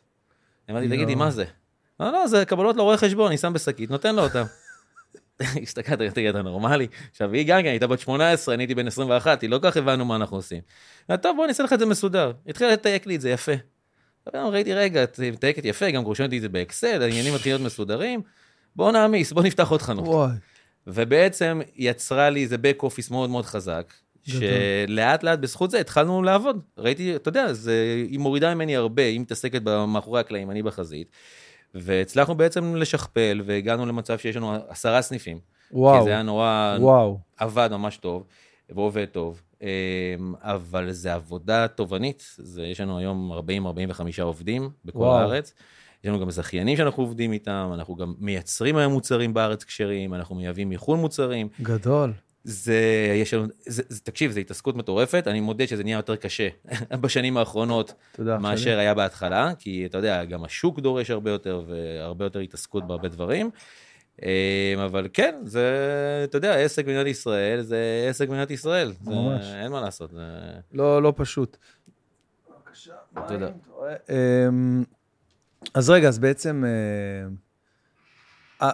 אה, האמת, רציתי לדבר על זה כאילו בשלב יותר מאוחר, אבל זה מאוד מאוד מעניין אותי, כל עולם ה- החלבונים, וכאילו התוספי תזונה. מהמם. כאילו גם יש לגבי זה, גם יש איזושהי אה, דעה קצת אה, אה, לא הכי, בוא נגיד, אני אתן לך, אני אתן לך נאום קצר בנושא הזה. אוקיי. אתמול גם כמישהי... לאיזה- אתה רוצה אני אביא לך פודיום? לא, זה... אוקיי, סבבה. אמ, אבל זה, זה, זה מה שצריך להבין אותו. אנשים מסתכלים על זה באיזשהו פחד. בסופו של דבר, היום התזונה המודרנית, יש בה לא מעט חסרים תזונתיים, מאשר בתזונה שלנו בעבר. למשל, אם אני היום אוכל ירקות, איכות הירקות, הוויטמינים והמינרלים שהם מכילים, סביר להניח שלא יהיו כמו ירקות אורגניים או ירקות מהעבר, לא כל הריסוסים ולא כל ההינדוסים. אהה. אותו דבר להרבה מאכלים האחרים שאנחנו אוכלים אותם. ולכן מאוד יכול להיות שייווצרו לי חסרים תזונתיים במהלך היום. מים, כשאני שותה היום מים, מרבית המים שאתה שותה הם מים מותפלים. במים מותפלים מג... אה, אין מגנזיום. עכשיו, מרבית המגנזיום שבן אדם צורך מגיעים מהמים. זאת אומרת, ל-60-70% מהאוכלוסייה יכול להיות חסר במגנזיום, שזה מינרל מאוד חשוב להתכווצות ופעילות תקינה של השרירים. אני צריך מגנזיום? סביר להניח ש... בוא נאמר שסביר להניח שכן. סביר להניח שכן. אני יכול להגיד לך שאנשים שגם לא עוסקים בפעילות גופנית, הרבה פעמים אנחנו רואים אצלם חסר המגנזיום, וברגע שהם לוקחים אותו, פתאום מצטמצמים להם בצורה משמעותית כל מיני כאבי שרירים, גב וכדומה, כאבי וואי, ראש. נכון, יש את הכדור הזה של המגנזיום כן. של ה... בתחרויות היינו נכון. לוקחים, דניאל בן חיים מביא לי פה, מגנזיום זה גם מוש... התאוששות. אה, אה, התאוששות יותר מהירה. נכון, לגמרי. חשבתי שרק מזדה 6, אתה יודע, צריכה, אה, לא יודע. אז, אז יש חסרים תזונתיים, ועכשיו תחשוב בן אדם שעוסק פתאום פעילות גופנית. אדם הקדמון לא היה מרים משקולות בחדר כושר ועושה את כל התרגילים שאנחנו עושים. אבל היה מרים ממוטות. היה מרים עמותות, אבל גם כן, גם זה היה, אתה יודע, עד שהוא היה תופס אחת, זה גם כן לוקח לו נכון. זמן. אז זאת אומרת, אנחנו גם לוקחים את הגוף שלנו לאיזשהו קצה, שהוא עוד יותר דורש אה, עוד תוספות תזונתיות, וכנראה שבאוכל אנחנו לא נצליח להשיג את הכל.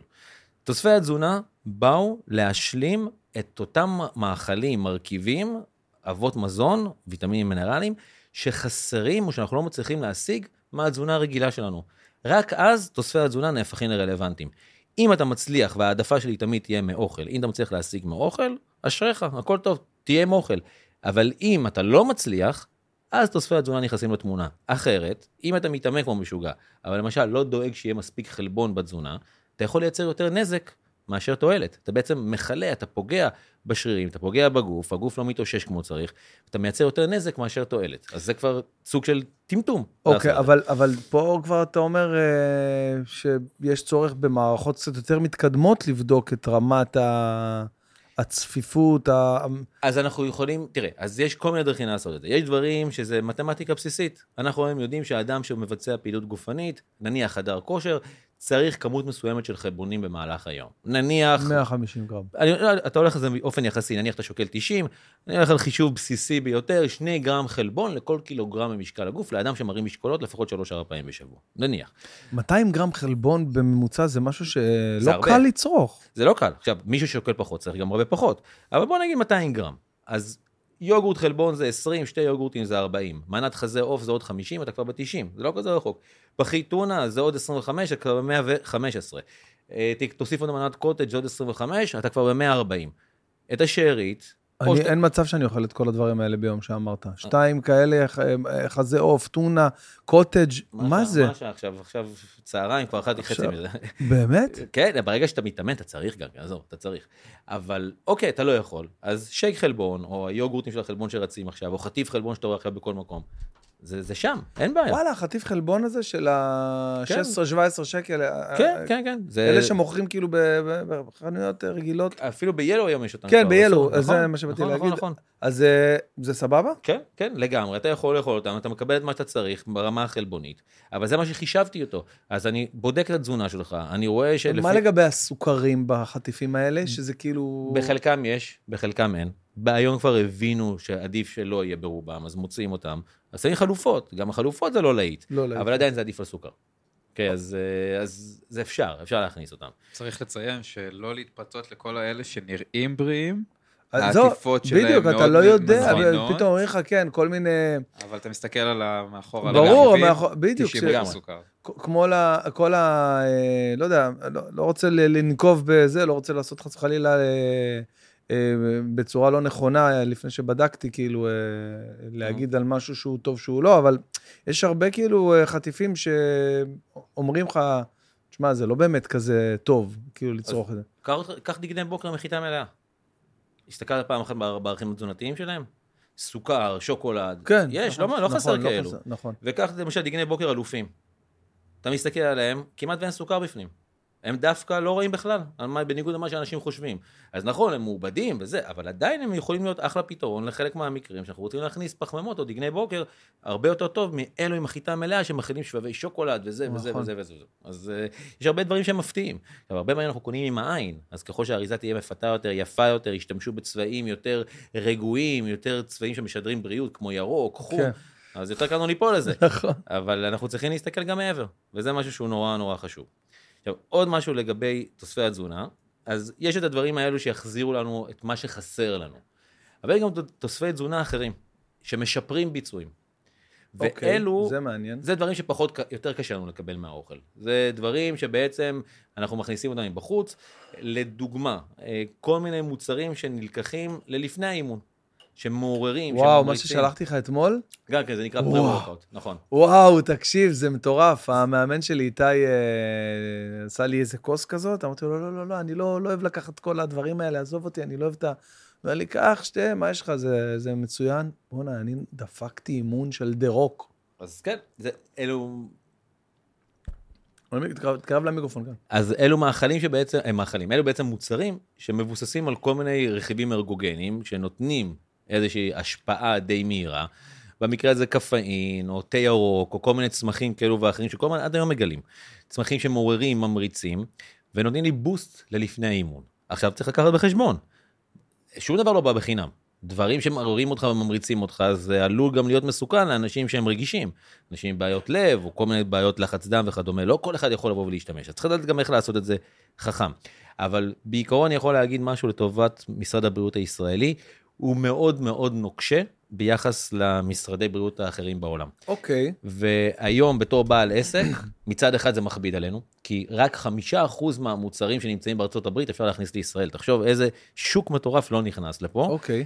אבל זה שומר על הלקוחות. זה דואג וזה שומר על איזשהו סטנדרט שלא יסתובבו פה שטויות בשוק, שעלולות לסכן את אותם חבר'ה צעירים, או אנשים שמתאמנים, וסתם לקחת דברים. זאת אומרת, אתה אומר, ברמת העיקרון, אני יכול להיות די בטוח, כי ברוב הסיכויים, מה שאני אקנה פה, שאושר למכירה בישראל, ברוב הסיכויים, כאילו, הוא בסדר. אני אגיד לך- ב-95% מהמקרים הוא בסדר. ב-99% מהמקרים הוא בסדר. אוקיי. רק אגיד לך מה.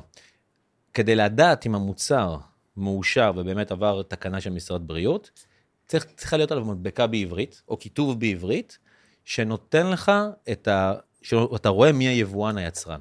אוקיי? אתה רואה מי היבואן בישראל ומי היצרן בחו"ל. ברגע שיש לך את זה, המדבקה הזאת, שגם אותה אפשר לזייף, כן? אבל לא עושים את זה בדרך כלל, אז אתה יודע שהמוצר עבר את אישור משרד הבריאות.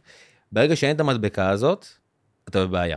כי יכול להיות שבן אדם ראה איזשהו מוצר מדהים, הזמין אותו באינטרנט, בלי שום פיקוח של אף אחד, אף אחד לא באמת יודע, ה-FDA אישר את זה, אבל ה-FDA לא באמת מאשר. ה-FDA מאשר מפעלים, הוא לא מאשר מוצר ספציפי כמעט, לוקח, זה תהליך הרבה יותר מורכב.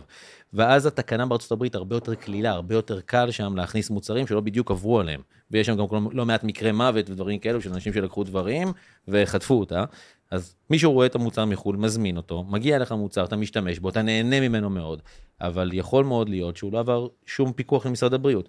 אז תמיד להסתכל על המדבקה.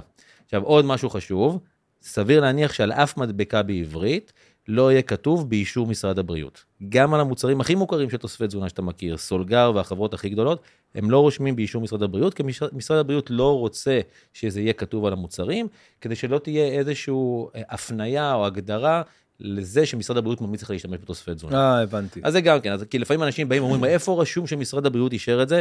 אז לא רשום על אף מוצר, כל עוד יש מדבקה בעברית. ובדרך כלל אנחנו מכנס- מחזיק- מנסים להחזיק, להחזיק בחנות קלסר עם רישיונות, להראות שהמוצר יש לו רישיון יבוא, אז זה עושה את, ה, עושה את העבודה. מוצר בלי מדבקה, אל תיגע. אל תיגע. כן, זה נורא חשוב. יש לך משהו שאתה יכול להמליץ, כאילו, ברמה שמית, לבן אדם עכשיו שזה, כן, זה טוב לקנות, זה לא טוב לקנות. תראה, זה, זה תלוי. זה, זה, זה מאוד תלוי, זה מאוד תלוי. אה, לא אתן... בוא נניח סתם משהו בסיסי, אבקת חלבון. אני אה. רוצה עכשיו לקנות אבקת חלבון, שתעזור לי לשייק חלבון, תוסיף לי כמה, כמה מוסיף לי שייק בין חלבון? 20 ל-30 גרם חלבון. אה, בסקופ אחד בסקופ? אחד, נכון, כן. עכשיו, אוקיי. גם, גם טעות, טעות רווחת של אנשים זה לחפש את החלבון עם כמה שיותר חלבון וכמה שפחות סוכר. זה לא נכון. דווקא זה לא, לא בהכרח מה שמעניין אותנו. מה שמעניין אותנו זה מקור החלבון, ונע, ומעבר לזה, לחפש חלבונים שמס, שנותנים לי כמה, כמה חלבונים ביחד באותו המוצר. למשל, חלבון מי גבינה זה אותו חלבון שאנחנו מדברים עליו בטלוויזיה ובכל היוגורטים והדברים האלו, שהוא מעולה, אבל היינו מעדיפים שיהיה איתו שילוב גם כן של חלבונים נוספים. למשל חלבון ביצה וחלבון חלב כזאין. וברגע שאני נותן את הקומפלקס הזה של החלבונים, אני מקבל חלבון עם ערך ביולוגי גבוה יותר, איכותי יותר, יעיל יותר, שגם נשאר בגוף למשך יותר זמן. אז אנחנו תמיד מעדיפים שיהיה קבוצה של כמה חלבונים במוצר שאני לוקח, מאשר רק סוג אחד של חלבון. אז זה נקרא תשלובות חלבונים. וצריך לחפש מוצרים שהם מכילים תשלובות של חלבונים. יש, לא חסרים כאלו. אה, וזה כבר משהו שכבר עונה לדרישה מאוד מאוד טובה של הרבה מאוד אנשים. אז זה תשלובות חלבונים.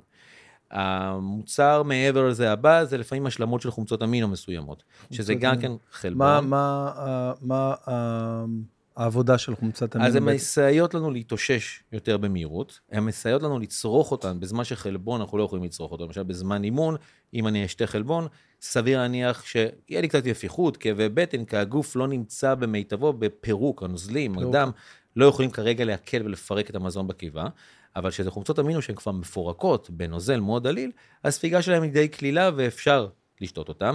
מבוססות על BCA, חומצות אמינו מסועפות, או בעיקר חומצות אמינו שנקראת לאוצין, שהיא אחראית לכל מה שקשור לבנייה של השרירים והתאוששות של השרירים. דרך אגב, אותה חומצת אמינו, שלמשל חסרה הרבה פעמים במזון טבעוני, ואז אנחנו מוסיפים את זה לשם בכל מיני דרכים, ואז אנחנו מעשירים את החלבון. ובעצם ברגע שאנחנו עושים את השילוב הזה של חומצות האמינו עם החלבון, ואולי משלבים קריאטין, שהוא תוסף תזונה טבעי שמסייע לעלייה בכוח במסת השריר, אז אנחנו ממש יכולים לראות תוצאות וליהנות גם מהאימונים. וכמה שאתה עשית, למשל לקחת מוצר שמבוסס על קפאין לפני האימון. קפאין, אז הוא נותן יותר אנרגיה, נותן יותר בוסט באימון, ואז אתה בא מה לאימון. ששתיתי זה בעצם, ה... זה כאילו בסיס זה בדרך כלל על בסיס קפאין, אוקיי. בדרך כלל על בסיס קפאין, והקפאין הוא ממריץ, הוא מעורר, הוא משפר ביצועים קוגנטיביים גם כן, הוא עושה אותך יותר מפוקס, והוא גם דוחה את סף הכאב, אז פחות כואב לך באימון, ואז אתה יכול להמשיך למשך יותר זמן, וואו. אימון יותר חזק. זה כיף. מצד שני, אנחנו כבר מתמכרים לקפאין, אז אתה באיזשהו שלב כבר, יש לך איזה סף רגישות עולה, אתה כבר לא מרגיש את הקפאין. אז או שאנשים לוקחים דברים אחרים קצת יותר חזקים, בואנה, קופא- קופאין הזה באמת ממכר. זאת אומרת, כן, בטח. אני עכשיו, אה, כבר, אני חושב שזה חודשיים, שלושה, אה, לא יכול לפתוח את היום בלי קפה שחור בבוקר, ולא הייתי ככה, קפה טורקי, קפה שחור, קפה בוץ. אז אם אתה תעשה נניח ארבעה ימים, שאתה לא נוגע... אתה יודע איך זה קרה בכלל? אני אה, כאילו בניתי בית עכשיו וזה, וחבר'ה, הפועלים שם שהיו שם חודשיים בבית וזה, אז כל בוקר שהייתי בא, היו עושים לי קפה. עכשיו, בהתחלה הייתי אומר, לא, לא, לא, אני לא אוהב את ה... כאילו, אני אוהב קפה, אבל אתה יודע, כזה אספרסו, או לא יודע, או נס קפה, תל משהו. אביבי כזה. כן. קח וזה, וואלה, שותה, פתאום הטעם הזה, לאט לאט אתה, זה פתאום עכשיו לא יכול לפתוח את היום בלי הקפה טעם הזה. נרכש. ממש. אה, כן, זה, זה, תראה, אבל זה גם הרגל, אבל לגמרי, אם אתה תפסיק עם קפה למשך שלושה ארבעה ימים, ביום ראשון, שני, אתה תרגיש כאבי ראש, עייפות, ממש סימני גמילה אמיתיים. יואו. אז זה אומר שאתה גם לא שותה דיאט קולה, שום דבר שיש בו קפאין, אתה ממש תרגיש, תרגיש סימני גמילה. כי זה סם לכל דבר, אבל הוא סם שהוא לא, לא כזה מסוכן, אבל עדיין הגוף, המערכת העצבית מתרגלת אליו, ואז אתה מתחיל להרגיש את אותם סימני גמילה. וואו, בוא נ... דרך אגב, דרך אגב, אתה מזכיר לי עכשיו, אתה תראה שהיום בתשלובות מסוימות של אקמול שנמכרות. שמים מעט, מעט קפאין, לא הרבה, מעט קפאין. גם כן, גם כן להזרים קצת את הדם קצת, וגם כן להשכיח כאבי ראש למי שיכול להיות שזה... מ- אתה יודע, אה, עכשיו אתה מסדר לי איזה משהו בראש, אה, אימא של שירן, אה, חמותי היקרה, לינדה, היא תמיד אומרת לי, וואי, כזה בצהריים, היא אצלנו כזה שעת צהריים, אומרת לי, וואי, יש לי כאבי ראש, תעשה לי קפה. אני אומר, ואני כאילו בראש, אומר, זה בדיוק ההפך, אני כאילו, אני ממריץ. כאילו, ש... כן, שאני שותה, בגלל שעכשיו אני כאילו לא, לא הייתי רגיל לקפה הזה, לא הייתי רגיל לפני. אז אה, דווקא הקפה היה מתכתב לי עם כאב ראש. נכון, ופתאום עכשיו אתה אומר לי דווקא שזה... נכון, הוא מעלה את הלחץ דם, הוא מעלה את הדופק, והרבה פעמים שזה כבר ב over, אז נוצרים כאבי ראש. אבל מצד שני, כאב ראש גם יכול לבוא, והעייפות יכולה לבוא, מירידה של לחץ דם. וקפה, וקפה מעלה את הלחץ דם. אז זה גם יכול לאזן לאנשים מסוימים. אתה יודע, זה כמו ריטלין. תן לבן אדם שיש לו הפרעות קשב וריכוז ריטלין, הוא יאזן אותו. תן לבן אדם בריא ריטלין, הוא טס לשמיים. כאילו הוא לקח איזה סם ממריץ והוא מתחיל להתרוצץ והוא היפראקטיבי. אז הכל גם זה בהתאם לבן אדם ולסיטואציה שהוא נמצא בה. וואו. אז אתה מאזן אותו, מעלה אותו, מוריד אותו, כל אחד וה... אה, מה לגבי אה, עישון? כאילו, יש הרבה מעשנים שזה מפריע לתהליך, לא מפריע, תורם לתהליך, כי למשל, לצורך העניין, אנחנו עוד מעט נגיע לזה, זה הנושא, אחד ה- הלא לא פחות חשובים שרציתי לדבר עליהם, שזה אלכוהול. אה, כן, אה, אז אה, הרבה פעמים כאילו שאתה אומר, טוב, בסדר, אז אני עכשיו ב... בתזונה, אני לא יכול לאכול זה, אני לא יכול טוב, לפחות יאללה, אני אשן סיגריה, כאילו, לפחות את זה נשאר לי, זה לא קלוריות. תראה, אין אני- קלוריות בסיגריה. אין נכון? כאילו סיגריה. לך תדע, אני יודע. אלא אם כן אתה אוכל את הפילטר אחרי זה, אז ואז שם יש איזה ארבעה, חמישה. היינו באיזה מסיבה שבוע שעבר, והדלקתי סיגריה, אתה יודע, אני מודה, אני מעשן חברתי. חברתי, אני מעשן, אז כן. באמצע השבוע לא תראה אותי. ואז מישהו בא אליי ואמר לי, גיל גרנות מעשן סיגריה? התשובה הראשונה שאמרתי לו, בסדר, בזה אין קלוריות, כמו שמה שאתה שותה, אז הוא נקרא מצחוק. תראה, בוא, בוא ניקח את זה ככה, כאיש מקצוע, אני חייב להגיד לך שסיגריות הן ממש ממש ממש ממש ממש לא בריאות. נכון. אפילו מסוכנות לבריאות באופן חד חד משמעי, משמעי מוכח. אין ספק. נכון. אבל בתור איש פרקטי במדינת ישראל 23, כן, מדינת ישראל, זה חשוב לה- להגיד את זה. כשאתה מתחיל דיאטה, ואז באים אליי כל מיני גיבורים, אומרים, אני עכשיו מתחיל דיאטה, אני מפסיק לשתות אלכוהול, מפסיק לאכול פחמימות ומפסיק לעשן. אומר לו, תקשיב, קח נשמה, אקדח, תירה לעצמך בראש, וזהו, מה אתה עכשיו... בוא. אני אומר לו, לא, תקשיב, נשמה, חכה, אל תעצור עם הסיגריות כרגע, זה לא הזמן. עכשיו, נכון, זה אולי מקצועית, זה לא נכון להגיד את זה, אבל ברגע שבן אדם יפסיק גם עם זה וגם עם זה וגם עם זה, יהיה לו הרבה יותר קשה. אני בעד שתפסיק לעשן, לגמרי, אבל חכה שנייה. חכה, זה לא הזמן. לצערנו, שמחתנו, איך לא תגדיר את זה, כן, הסיגריות יכולות לעזור בגלל הניקוטין וה, אה, והקיבעון האוראלי של התעסקות עם הסיגריות, הן יכולות לעזור בלנהל את המשקל בתהליך הירידה יותר טוב. בשום אופן לא להתחיל לעשן סיגריות כדי להרזות, בשום אופן לא. אוקיי. אבל לא הייתי רץ להפסיק עישון של שנים של סיגריות, רק בגלל שעכשיו אתה הולך לעשות דיאטה, כי זה לא מתקשר בדרך כלל ביחד. מי שמסוגל וזה, אחלה, מדהים, תמיד טוב. אבל חכו עם זה. ווויד או גראס רפואי בעצם שהוא אה, משפיע בצורה אחרת על... אה, על רוגע, התנהלות וכאלה. הוא פותח לך את הצ'קרות, אחר כך אתה אה, מחפש מתוק. למאנצ'ס וכאלה. זה הבעיה, אתה מבין? אם אתה יודע להתמודד עם זה, וזה לא עושה לך את המאנץ' אחר כך, אז אשריך, תעשה. אבל אה, אם זה פותח לך אחר כך את הצורך במתוק, אז... אה, להימנע. אז אה, להימנע. גם לכל מה שקשור לוויד גראס, יש, יש השלכות כאלו ואחרות. אם אתה תשים לב, ברגע שאתה מעשן, אתה לא נכנס לשנה העמוקה ביותר שלך, לשנת ה-REM שלך. אתה בעצם לא חולם. אתה לא מגיע לשנה העמוקה ביותר, שדווקא בשנה העמוקה הזאת, הגוף, תהליכי התאוששות של השרירים והעצמות, הם הטובים ביותר. ואז נוצר מצב דווקא אחר, יש כאלה שאומרים שהם אה, מעשנים כדי לישון טוב. כי הם לא חולמים. אנשים הרבה פעמים פוסט-טראומה או כל מיני בעיות כאלו ואחרות, השינה עם החלומות מקפיצה אותם, מאירה אותם.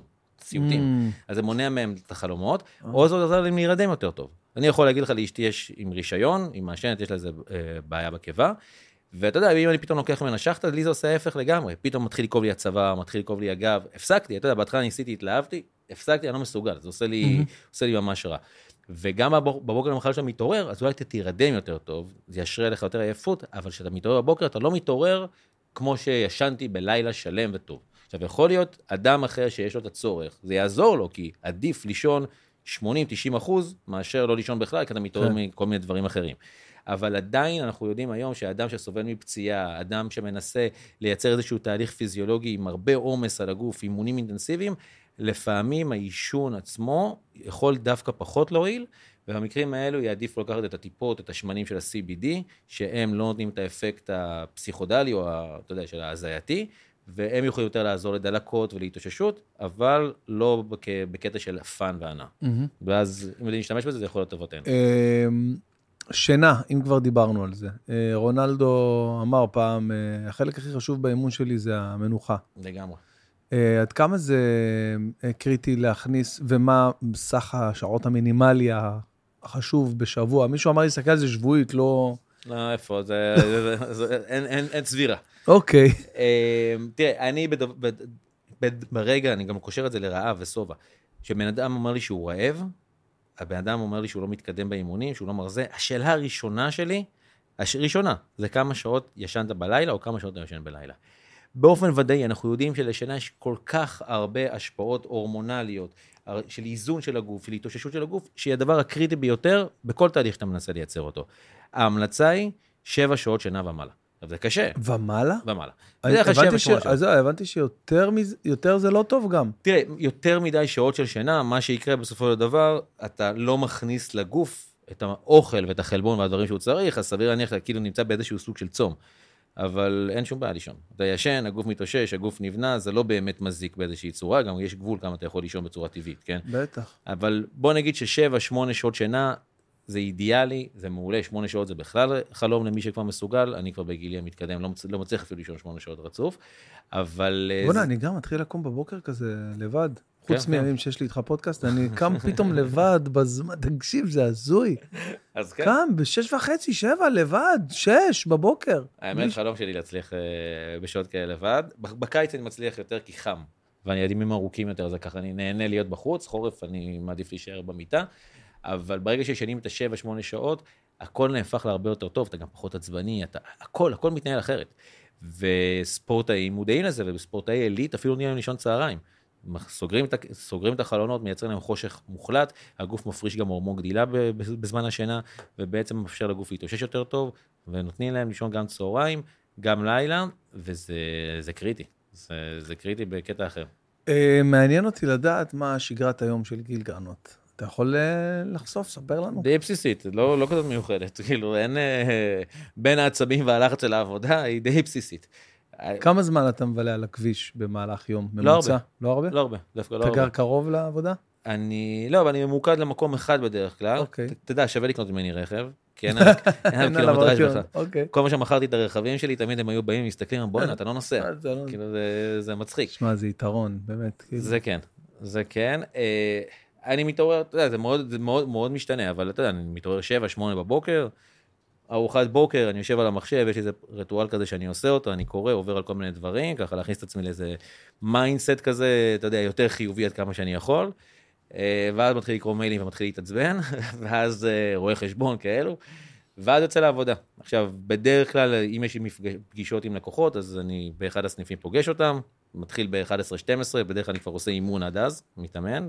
אה, אתה בעצם כל יום יש לך פגישות עם... אה, לא, לא, לא. לא? אה, אתה מרכז? אוקיי. היום. אחרי כל כך הרבה שנים, תודה לאל, אני יכול לבחור לעצמי, אז אני עושה יומיים, שלושה בשבוע לכל היותר שבהם אני נפגש עם לקוחות.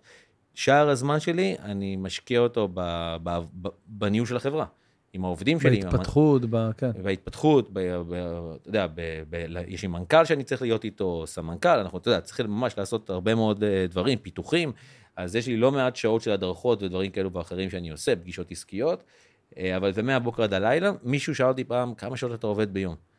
זה 25 שעות ביממה. ממש. אין פה, אתה מחובר לטוב ולרע, אתה מחובר לזה לווריד, אה, ואתה כל הזמן חי את זה, ואתה כל הזמן חושב על זה, וכל דבר שאתה עושה, זה בראש שלך.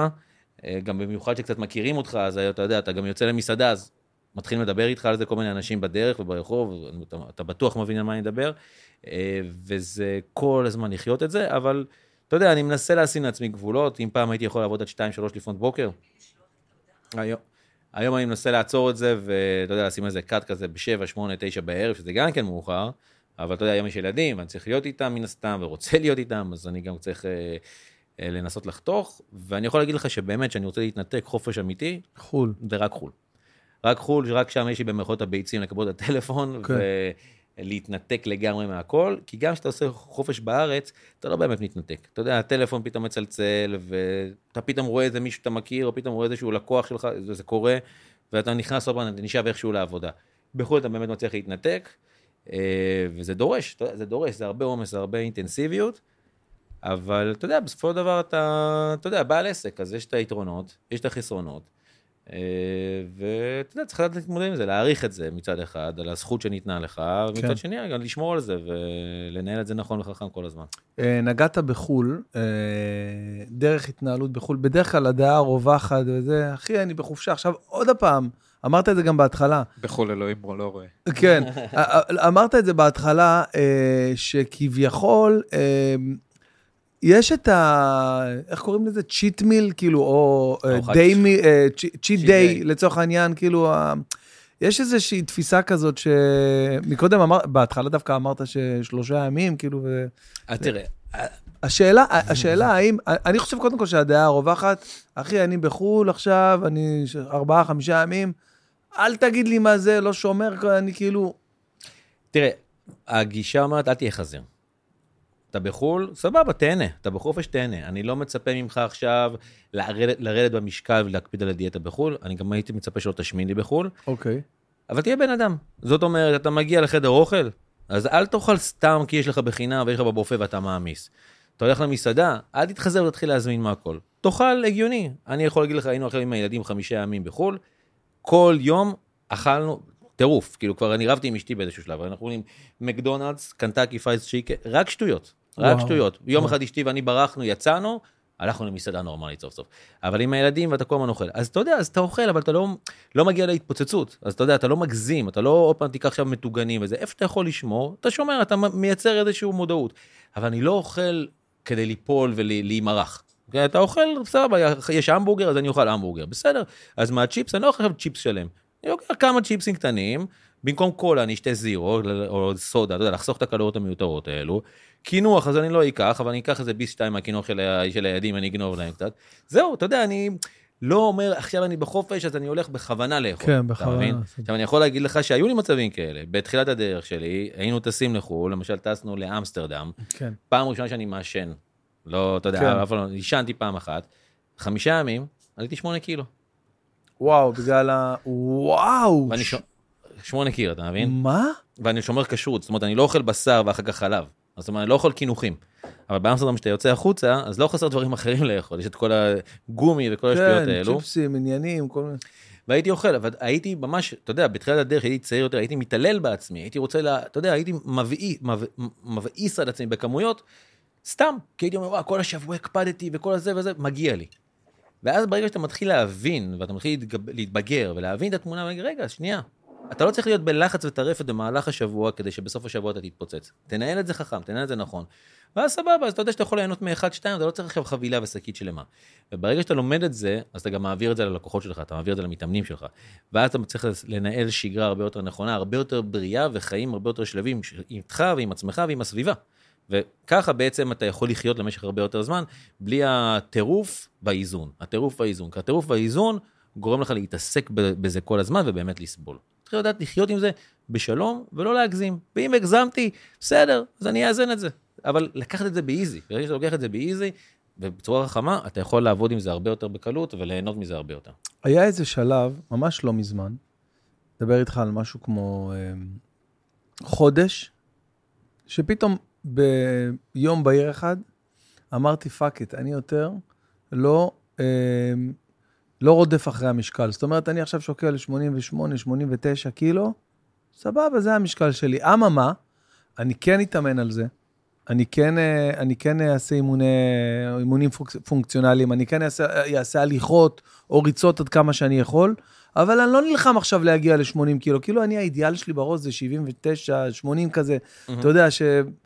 ויום אחד אמרתי, די, נמאס לי מהדבר הזה, לנסות לרצות להוריד את המשקל. אני עכשיו מתאמן, דוחף אימון, אה, אה, דוחף שלושה, ארבעה אימונים בשבוע עד כמה שאני יכול, אימוני כוח, הליכות, ריצות. מושלם. גגל משהו. וקודם כל, קודם כל עשיתי את זה, ואני עדיין עושה את זה, mm-hmm. ופתאום, בלי שאני אשים לב, המשקל שלי מתחיל לרדת לאט-לאט, בלי שאני אשים לב, כאילו, בלי שאני ארצה עכשיו, ובלי שאני אעלה על המשקל, וואי, בואנה... פצצה. וכאילו גם אני, אתה יודע, אני הופך את ה... את ה... יש אצל מתאמנים תקופה כזאת של, של עלייה במשקל, אתה יודע, במסה, כאילו. נכון, היה מסת שריר. עלייה במסת שריר, אז הם כאילו אוכלים יותר וזה, ואז פתאום אני אומר, בואנה, אני, אני כבר, אני במסה, אני כבר בעלייה, אז נתאמן על זה. נכון, אבל אני מסכים איתך לגמרי. עכשיו, אתה תראה לבד, שברגע שאתה מתחיל להתאמן, אתה נכנס להיכנס לשגרת אימונים, ואתה תתחיל לראות שינויים על הגוף, באופן טבעי, אתה תגיד, וואלה, אתה יודע מה? בא לי עכשיו לעשות את התזונה. בא לי להקפיד אולי על תזונה יותר. או אפילו לא להיכנס לתפריט שלהם. אני יום, יומיים, אני אצמצם בקלוריות. אני אפחית שטות פה, אני אפחית שטות שם. או, אתה תראה פעם הבאה שאתה במסעדה, תגיד, רגע, התאמנתי כל כך טוב השבוע, נכון. למה עכשיו לתקוע את השטות הזאת? ואז באופן, אתה תתחיל לייצר לעצמך איזושהי רגישות מסוימת למצב שהיא הרבה יותר בריאה והרבה יותר נכונה, ואתה פתאום תדע להתחיל להפחית שטויות, כדי להגיד, וואלה. זה בדיוק מה שקרה לי אתמול, אתמול אה, דפקתי אימון ככה מטורף, מה שאמרתי לך עם זה שצילמתי לך את ה... אני אומר לך באמת, כאילו, אני... אני לא, לא, לא דמיינתי שאפשר להזיע ככה כאילו ממשקולות וזה, כאילו שאתה ממש אתה מטפטף וזה, מרוב שהתאמנתי חזק. ואגב, צריך להגיד uh, תודה למאמן, המאמן האישי שלי, uh, איתי uh, מצרי, שהוא, אני כבר הרבה שנים אצלו, ולא היית, לא הייתי איתו איזה שנתיים, לא יודע, משהו כזה, שנה, שנה וחצי, משהו כזה, וחזרתי להתאמן אצלו, ואני כל הזמן אומר לו, אחי, אל תתבאס עליי, אני מכיר את כל התרגילים וזה, הדבר היחיד שאתה תורם לי בזה, זה, זה שאני צריך להגיע, זה הכל. המחויבות שלי לבוא לאימון, זהו, זה, פה זה שווה לי את כל, ה, את כל העלות. אז אה, לא, אבל הוא באמת אה, מאמן תותח, והוא מבין אה, מאוד מאוד מה שהוא עושה, הוא שנים עושה את זה. גם בתזונה הוא יודע כאילו מה להגיד, וכאילו מה, מה, מה הדיוק שם והכל. ודפקתי אימון מטורף, ואני חוזר עכשיו, ואני כאילו, בערב הייתה לי הופעה בסינמה סיטי בגלילות, אתמול, mm-hmm. והביאו לנו ככה פלטה ענקית של... של, אה, אה, איך זה נקרא? fish and chips כזה? כן, fish and אבל מה זה, תקשיב, חם כזה, טעים עם רטבים. ואני רואה את זה ואני אומר, טוב, תשמע, אין מצב שאני לא טועם מזה.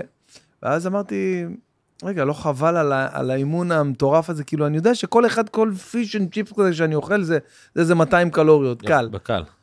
אמרתי, לא חבל על האימון שדפקתי, ופשוט לא אכלתי את זה. תוצאה, מדהים. מדהים, מעולה, מעולה. אז כאילו זה בא באופן טבעי. עכשיו, נגיד אם לא הייתי עושה את האימון הזה, אז הייתי אומר, יאללה, גם ככה אני לא בתזונה, אז יאללה, דופק את זה. אני במקרה הזה אפילו, אתה יודע, לוקח חצי צ'יפ, חצי פיש, תואם אותו, זורק, כמו סבבה, טעמתי. במילא להכל יש אותו הטעם. כן. אבל מה שאתה אמרת, זה משהו שהוא גאוני, והרבה פעמים אני משתמש בו גם כן. מה הכוונה? בימים שאתה מתאמן בהם, יותר קל לך להקפיד על התזונה. כי אתה אומר, חבל. יש גם אפקט פיזיולוגי, הורמונלי שמתרחש, בגלל שדופמין מופרש, ואז הגוף שלך רוצה להמשיך להיות חיובי, אתה, המוח okay. רוצה להיות חיובי, אז אתה לא רוצה ליפול לשטויות. ומה שאני עושה הרבה פעמים שיש לי זמן, במקום ארבעה אימונים בשבוע של שעה, אני מייצר איזשהו, נקרא לזה חלטורה, של שישה אימונים של חצי שעה. גדול, ואז ממילא אתה בלופ. ואז אני בלופ. אני בא לחדר כושר לחצי שעה, הם צוחקים, הם אומרים, מה, כבר סיימת? סיימתי. אני בא, אני עושה משהו, אבל בהרגשה התאמנתי היום. הייתי היום. היה את הטקסיות של החלפתי בגדים, הוא בא התרחקתי, לחדר. כושר ישר, הוא עושה שחרור ומסיים. תקשיב, כל הזמן שואלים אותי. עושה בטן מתיחות והולך. הייתי בחדר כושר, היה את הריח של החדר כושר. אבל אתה עושה, אז אתה יודע, אתה מפצל את זה אחרת, ואז נוצר מצב שאתה כל היום בחדר כושר, כאילו כל יום בחדר כושר, למעט זמן, אז אתה נמצא במצב שוואלה, אתה ב state of mind שאני מתאמן, אני מתאמן, למה לעשות, למה לעשות, וזה גם כן משהו שהוא, נכון. שהיא שיטה שיכולה לעבוד, עוד פעם, זה לא נוח לכולם, כי זמנים, עבודה, זה זה זה, אבל אם אתה יודע לשחק עם זה וזה מתאים לך בתקופה, זאת גם שיטה די טובה לעבוד איתה. מתי הזמן הכי נכון וטוב ל- לעשות אימון? בבוקר או בערב? לא, בדיוק העליתי על זה רילס השבוע, בואנה, אתה חזק ברילסים, אתה חזק ב-? בסושיאל, כל הכבוד. מה זה הטלפון החדש שקניתי, אני משוויץ בו כל כן. הזמן. האמת, האמת, אני חייב לתת פה איזה קרדיט לחבר מאוד טוב. שהמליץ לך עליו. לאייל חדד. כן. אני מכיר שעושה את כל ה styling אה, לבנות, אוקיי, ואני מכיר אותו שנים, אני מכיר אותו לפני שהוא נהיה אייל חדד המפורסם, אוקיי. והוא גדל בצורה מטאורית והתפרסם, והוא נותן לי מלא, תפסתי לי איזו ישיבה, ואיזה שעתיים נתן לי באמת את כל התורה והרבה מאוד טיפים ואיך ומה ומה לעשות, ואני באמת מיישם את מה שהוא אומר לי, אני כל הזמן לומד ומשתפר, אבל כן, לגמרי זה חשוב. ואם נחזור לשאלה מתי שווה להתאמן, בוקר או ערב, אז זה, זה מעניין. בבוקר רמות הטסטוסטרון שלנו יותר גבוהות, זה הורמון הגברי. זאת אומרת שהאימון שלי סביר להניח יהיה חזק יותר ואיכותי יותר. מצד שני, כשאני מתאמן בערב, אני מתאמן אחרי כמה ארוחות שאכלתי. מאגרי האנרגיה שלי בשרירים יהיו מלאים יותר, מאשר בבוקר, שלפעמים אני אוכל בטן ריקה, או אולי רק ארוחה אחת. ואז פה יש באמת סוגיה, מה אתה מעדיף? זה, אין, אין מה יותר טוב, יש באמת מה אתה מעדיף, זה משהו שצריך לשחק ולנסות אותו. בבוקר לראות איך אתה מגיב לאימון, בערב לראות למה אתה מתחבר, אם אתה מתחבר יותר, וללכת על זה. אני יכול להגיד לך ששנים הייתי באימוני ערב, ולא הבנתי בכלל איך בן אדם מסוגל להתאמן בבוקר, זה היה נשמע לי הזוי. היום, אני מתעורר, אני אוכל ורץ להתאמן, אחרת, אין מצב שאני מתאמן אתה במהלך היום. אוכל והולך להתאמן? עולה, מתאמן, אתה יודע, מתארגן, שורף איזה שעה, שעה וחצי, נותן לאוכל להתקל, עובד בינתיים על המחשב, דברים כאלו, ואז הולך להתאמן. והאימון הזה, הראש שלך נקי, עדיין לא התחילו הטלפונים, לא התחילו כאבי ראש, אתה נותן את האימון, אתה משחרר את זה, גם נותן לך פרץ של אנדורפינים להמשך היום, אז האימון שלך גם הרבה, היום שלך הרבה יותר חיובי, הרבה יותר אנרגטי, הרבה יותר כיפי, אתה זו ממליץ שינה. בבוקר? אתה. אישית אני אוהב בבוקר, כי כן. אני אישית אוהב בבוקר, העיקר תתאמן, כן, אבל אני אוהב- אוהב בבוקר, אתמול עשיתי אימון בערב, באתי, פגשתי חבר ילדות שלי שאני מת עליו, רק דיברנו, דיברנו, דיברנו, כן. לא היה לי כוח כבר לעשות, אתה יודע, כבר הייתי גמור מהיום, אחרי שעה, שעה ורבע של חוסר אימון, הלכתי הביתה. אז זה לא, אני, אני אישית בן אדם של בוקר, ולא אף פעם לא הייתי ככה, ובשנתיים שלוש האחרונות גיליתי את הבוקר ואני עף עליו. אני מדהים. חושב שהתשובה, כמו לאורך כל השיחה הזאת, זה הכל בתזונה זה אינדיבידואלי, ומה שמתאים לך, אתה תשים לב שאתה איש של בוקר, תתאמן בבוקר, אתה איש של לילה, תתאמן בלילה. אה, בגם- ב- ברמת העיקרון, אני אה, גם כמוך, אה, הייתי... טוב, עוד פעם, זה גם תלוי בתקופת ברור. החיים שלך, איפה אתה זה, רווק, נשוי, ילדים, איפה אתה בעצם אה, אה, נאלץ להשאיר את רוב היום שלך, את הזמן שלך, ו... וגם, אני כאילו תמיד, תמיד, תמיד רציתי שיהיה לי את האפשרות להתאמן בבוקר. שתהיה את האפשרות, ה... אתה יודע, לא יודע, הכלכלית, העבודה, מבחינת העבודה, מבחינת אה, ה- הסדר יום, כי זה היה נראה לי כאילו משהו של, אה, אתה יודע, של מקצוענים, של אלופים, של אנשים ש... שזה היום שלהם, שההתעסקות שלהם היא קודם כל... אתה יודע, פעם אחת מישהו אמר בחדר כושר, אמר לי, תקשיב, אם אתה רואה בן אדם שבא להתאמן בצהריים, יש שתי אופציות. או או שהוא, שהוא- או שהוא לוזר ואין לו שקל על התחת, לא, לא. או שהוא מולטי מיליונר והוא הגיע למה שהוא צריך והוא לא יכול. אין באמצע, זה או זה או זה. זה בשעות הצהריים. נכון. אתה יודע, בבוקר זה שליטה שלנו. בוקר אתה, אם אתה מחליט, אתה יודע, זה כמו אנשים שאומרים לי, אני לא מסוגל לאכול ארוחת בוקר, אין לי זמן. תקום עשר דקות יותר מוקדם, תאכל ארוחת בוקר, מה אתה מבלבל לי את המוח? אתה מבין, אני אני משתגע מאנשים כאלו. אז גם אימון, אם אתה מייצר את הסדר יום הנכון, נניח יש לך ילדים והכל סבבה, בשבע בבוקר קמת, הכנת אותם, פיזרת אותם למסגרות, שמונה וחצי, דוך לחדר כושר, ויאללה, ממשיך. עכשיו, עוד פעם, זה לא מתאים לכולם. אני מכיר גם אנשים שמתאמנים בשש בבוקר, חוזרים בשבע ורבע הביתה, מכינים את הילדים, לוקחים אותם למסגרות שהם צריכים לקחת אותם, כן? זה לא שאני לוקח את הילדים למסגרות, הם כבר הולכים לבד. הולכים לבד. שלא- שלא יצא רושם פה שאני כן. אה, אב השנה. אה, אבל עדיין זה אפשר, אם רוצים אפשר, עזוב, אם רוצים אפשר, זה רוטינה, זה הסתגלות לרוטינה מסוימת, שאם אתה מייצר אותה, אתה תקפיד עליה. אני יכול להגיד לך שברגע שאני נכנס לארבעה אימונים בשבוע, מאוד קשה לי להפסיק. ומצד שני הייתי עכשיו בחופש, לא התאמנתי, קשה לי מאוד לחזור. קשה לחזור. אה, זה, זה רוטינה. אבל ברגע שאתה חוזר אליה, ואתה נהנה ממנה, ואתה רואה תוצאות, ואתה מייצר לעצמך סביבה טובה, אתה יודע, עם מוזיקה טובה, שזה גם כן משהו שהוא נורא חשוב, ושיהיה לך את כל התנאים שאתה אוהב, אתה יכול לעוף על זה. וזה ממש כיף, ורק פשוט להתרגל. בואו נדבר אה, על אה, שני דברים מאוד מאוד חשובים לי אה, לגעת בהם. אחד זה שבת, והשני זה אלכוהול. נתחיל עם שבת. אוקיי. שבת זה איזשהו אה, אה, מלכודת, מכשול אה, די, אתה יודע, די חוזר על עצמו כל שבוע, ו- ו- שמפיל בפח המון אנשים תמימים, שבסך הכל רוצים לה- להתמיד. מה, מה עושים עם שבת? אני כאילו, אתה יודע, יש, יש איזושהי אה, אה, גישה כזאת. עזוב, אחי, שבת לא סופרים קלוריות. שבת זה שבת. עוד פעם, עד כמה זה לא נכון? עד כמה... תראה, מה זה שבת אצלך? על איזה ארוחה? אתה וואו? אחי, תקשיב, אני חייב להגיד לך שקודם כל זה תלוי באיזה בית אתה גדל. אני בא מבית מרוקאי שלב ליבו וכל ההתעסקות. ה- היומיומית היא באוכל, ו... וזה קשה.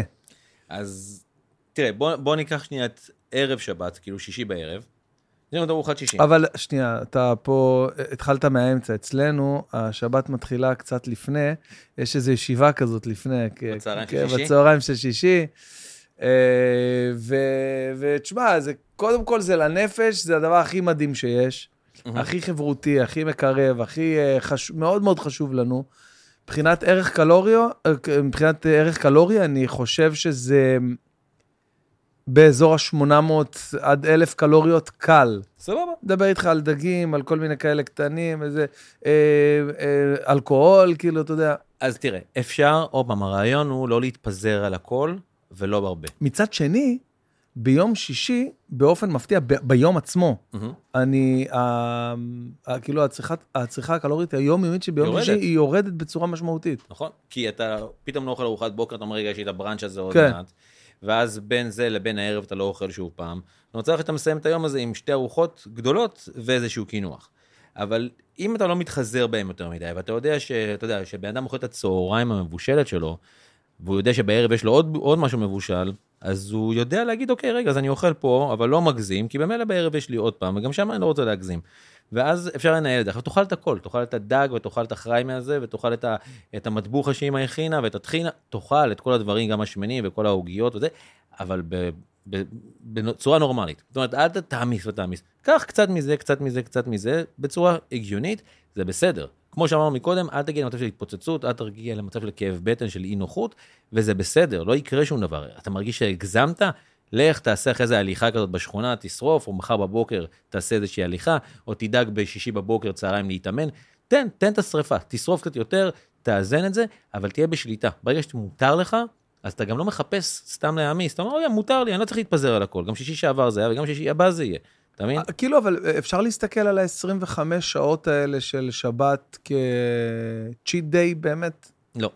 לא. לא, אני אגיד לך מה, אפשר, אבל אם זה, נניח כל השבוע באמת היית ילד טוב, ובאמת שרפת כמו שצריך, ואתה בגירעון נניח, אז אפשר, כן, אנחנו לא אבל פחות אוהבים. חבל.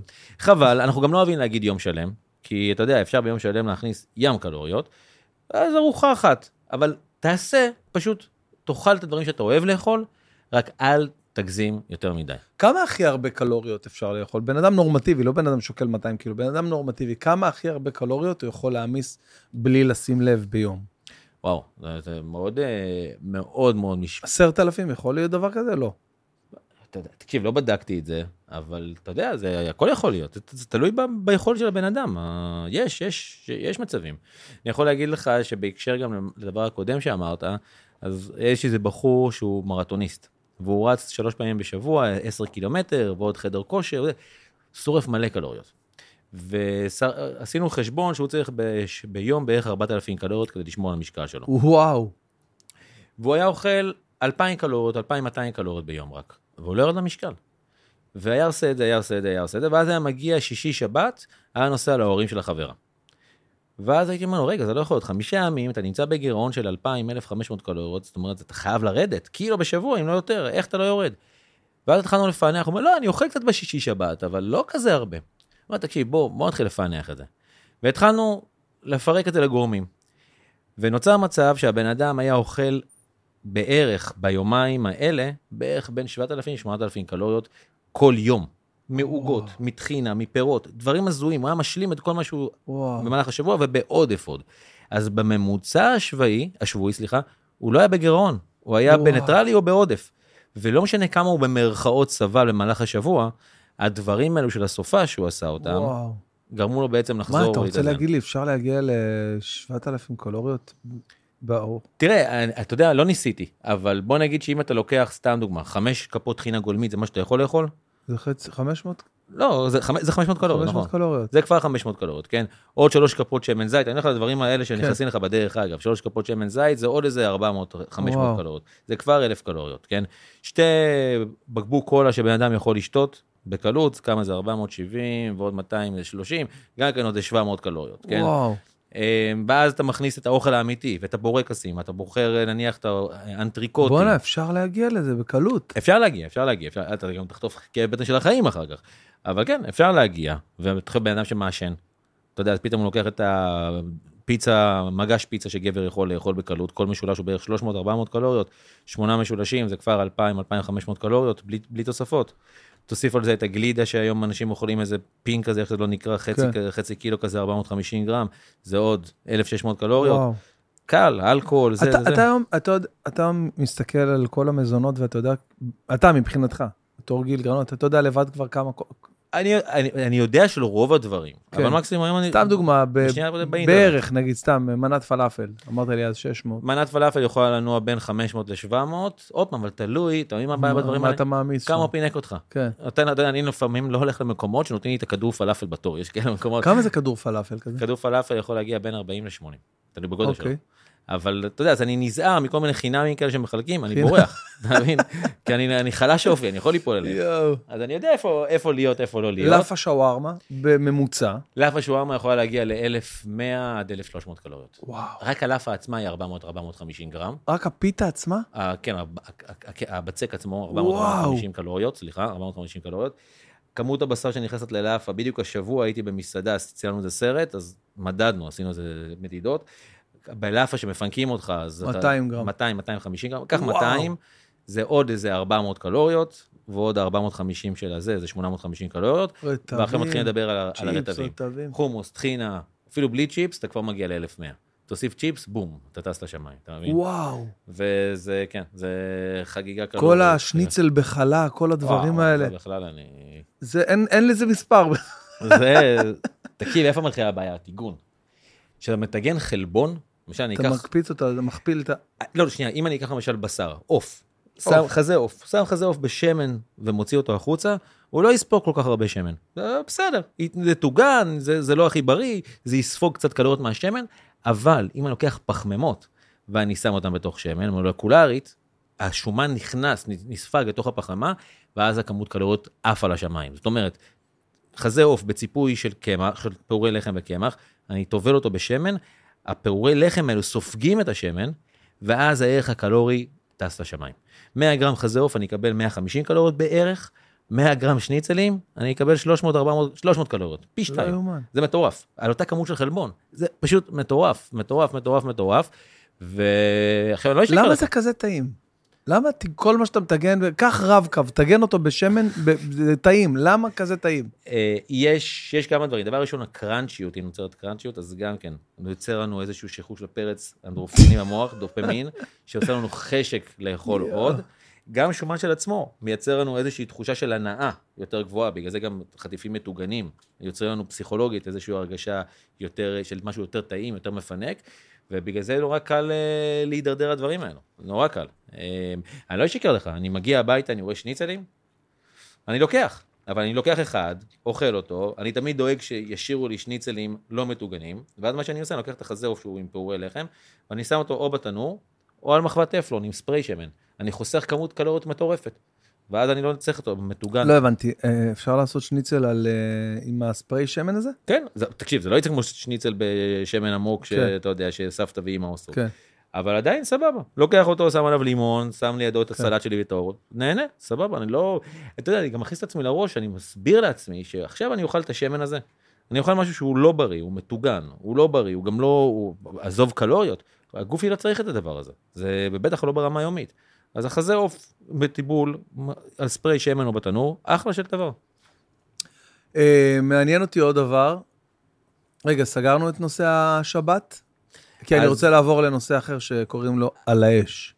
אז אין בעיה, שנייה, אז בשבת, אז עוד פעם, אפשר, אתה יודע, יש הרגלים שצריך לדעת להימנע מהם. אה, אה, פיצוחים. נגיד סתם, אה, אם קשה לי להימנע מבירה בשבת, סתם בגלל שזה... זה- זה שתי. בירה, אז פח- בקבוק בירה, יש לך 155 קלוריות בבקבוק. איך הוא יודע בדיוק. שתה, עוד פעם, אל תפחד, תשתה. עכשיו, אתה, אתה אומר... אבל לי, יש איזושהי דעה רווחת שבירה זה ישר מוציא לך את הכרס. זה עושה עזוב, כ- זה, זה נקרא קרס בירה, זה חרטא, זה במרכאות קרס אלכוהול. זאת אומרת, באלכוהול יש הרבה וואו, מאוד קלוריות. תקשיב, אה, אני, אני, אני אומר לך, אם אני עכשיו אה, אה, שבוע סתם בחו"ל, או לא יודע, או באילת, ואני שותה הרבה אלכוהול, באמת הבטן יוצאת החוצה. עכשיו, אם אני שבוע שלם לא שתיתי אלכוהול, לא נגעתי בכלום, זה, זה קשור לערך הקלורי בלבד? לא קשור? זה, לא, זה עוד פעם, זה לא באמת שהכבד לא יודע לפרק את האלכוהול כמקור אנרגיה, כמו שהוא יודע לפרק פחמימות למשל. אז הוא כביכול סופח אותו יותר מהר כשומן סביב אזור הבטן, סביב אזור הכבד. זה לא באופן משמעי, חד משמעי ככה, אבל זה ההסתכלות על, ה, על כל עניין האלכוהול, המולקולה של האלכוהול. אבל שנייה, זה עמוק יותר מזה. מהמם, ואני שואל אותך שאלה אמיתית. אוקיי. כשאתה שותה אלכוהול, למה אתה שותה אלכוהול? כדי ל... לשחרר קצת את ה... לתפוס ראש. לתפוס ראש. עכשיו, אתה מסכים איתי שאתה בשבת, עזוב, בחופשה, שבוע, אתה מסכים איתי שלא כל יום אתה הולך לתפוס ראש, ברור, אי אפשר. נכון? כן. אז הגישה שלי אומרת, שאתה הולך לתפוס ראש, תשתה. שאתה לא הולך לתפוס ראש, נכון, אמרת לי את זה פעם, נכון. אל. תתחיל. אתה מבין? למה? נכון, אתה לא, מבין? צודק. כי אז אתה סתם מתגרה בגוף, אתה גם פוגע, עזוב, אלכוהול, אתה יודע, זה הסם הכי מסוכן בעולם, למוח ולכבד, יותר מהכל.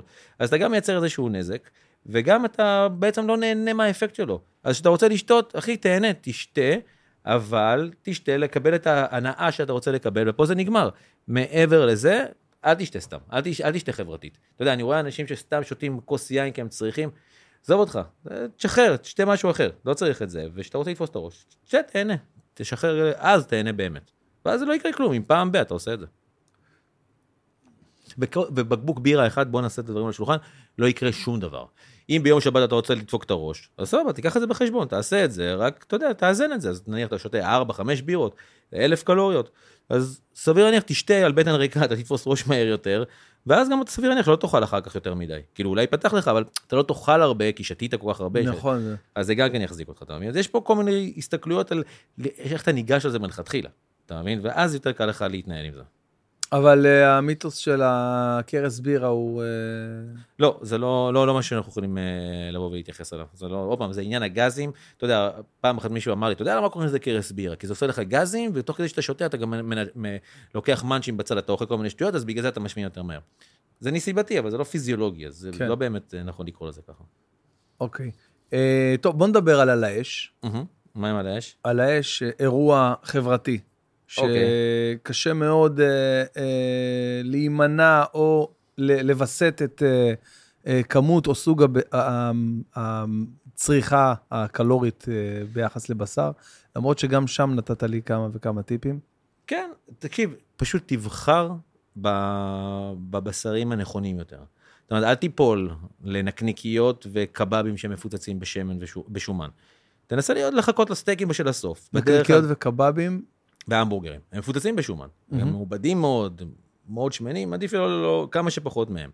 כן, תלך על הפילה בקר, על הסינטה אם יש, אה, אנטריקוט, עוד פעם, הוא מאוד שמן, אבל... כמה מאוד? 20 אחוז?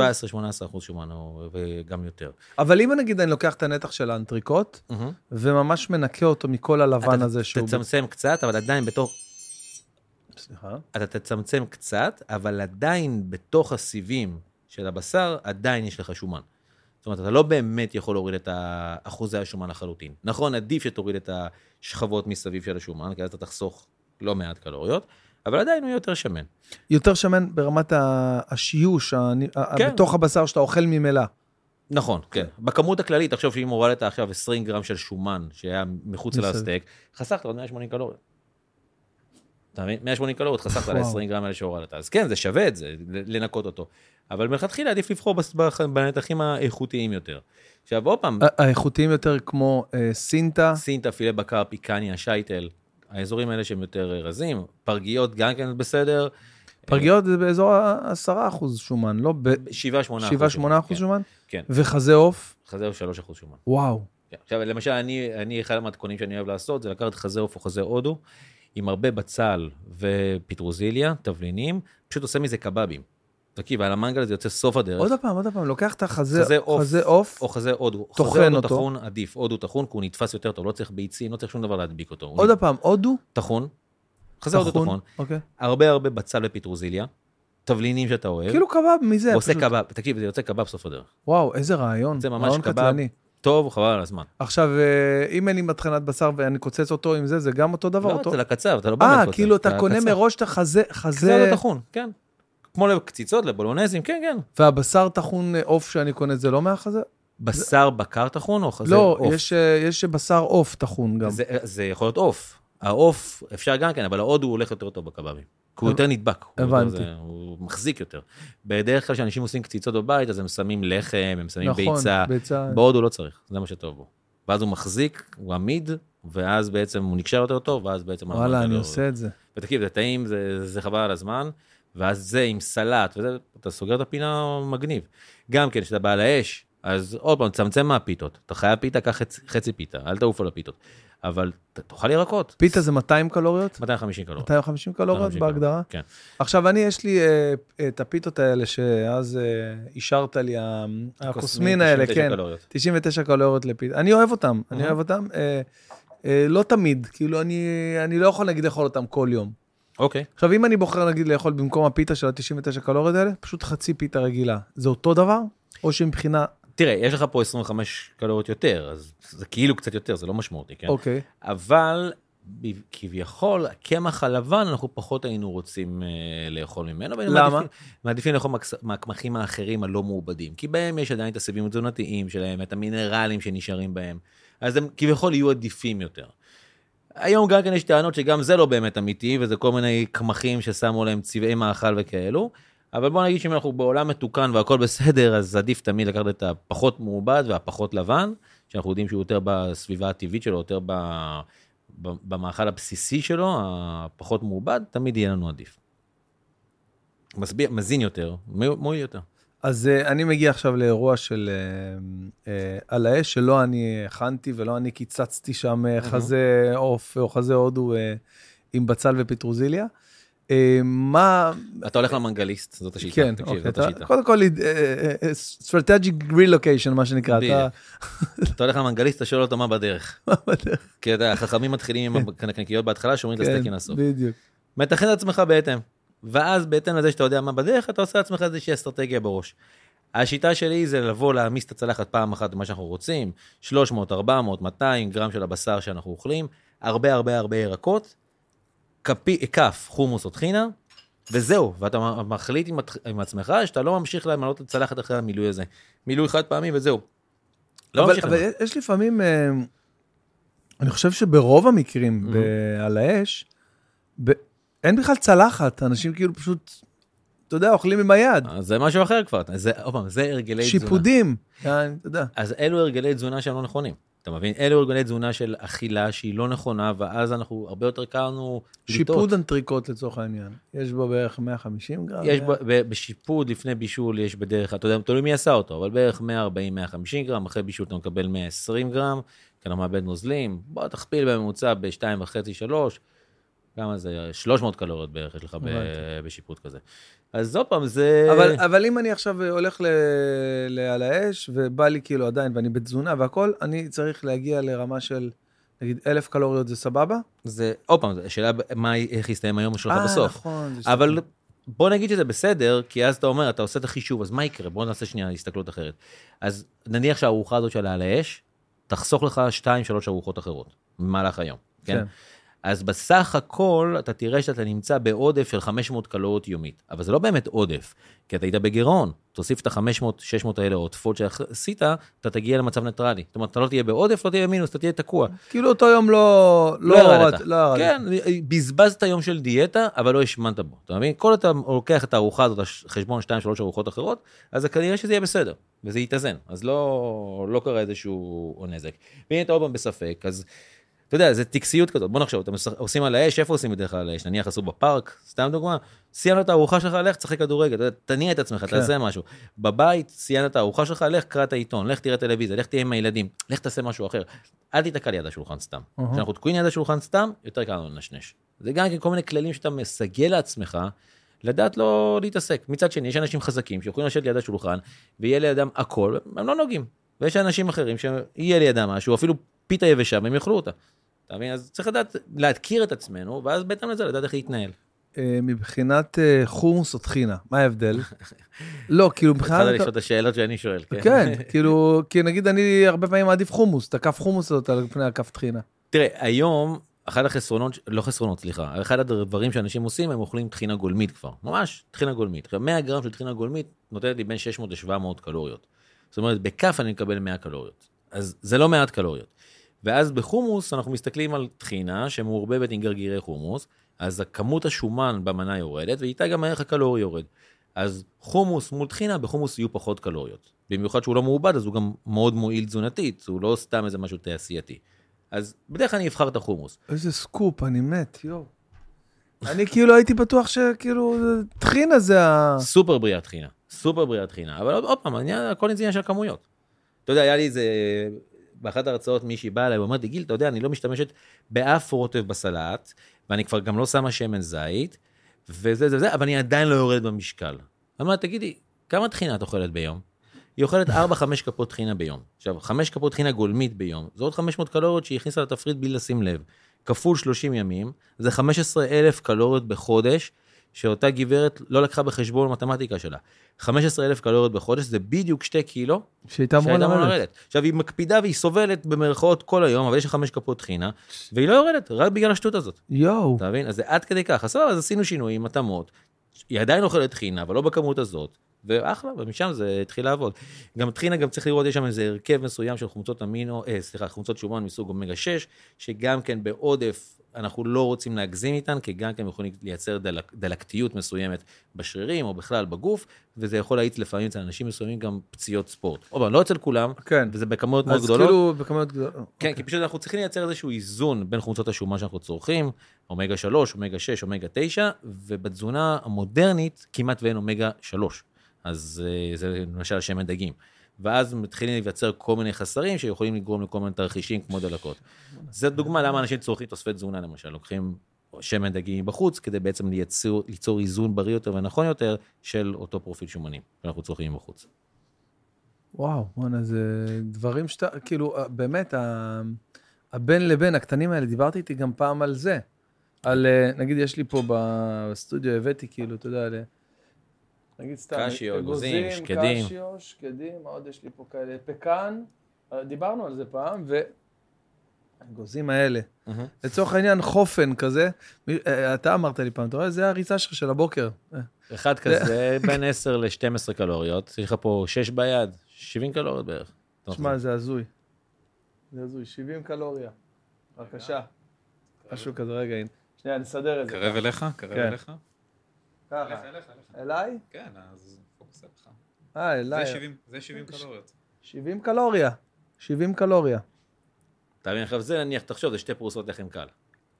וואו. אוקיי, אז תחשוב, היה כאילו, במרכאות יותר מעניין לאכול, אבל בסדר, אם אתה יודע לאכול את זה, ואתה יודע לחשב את זה, אז הכל טוב.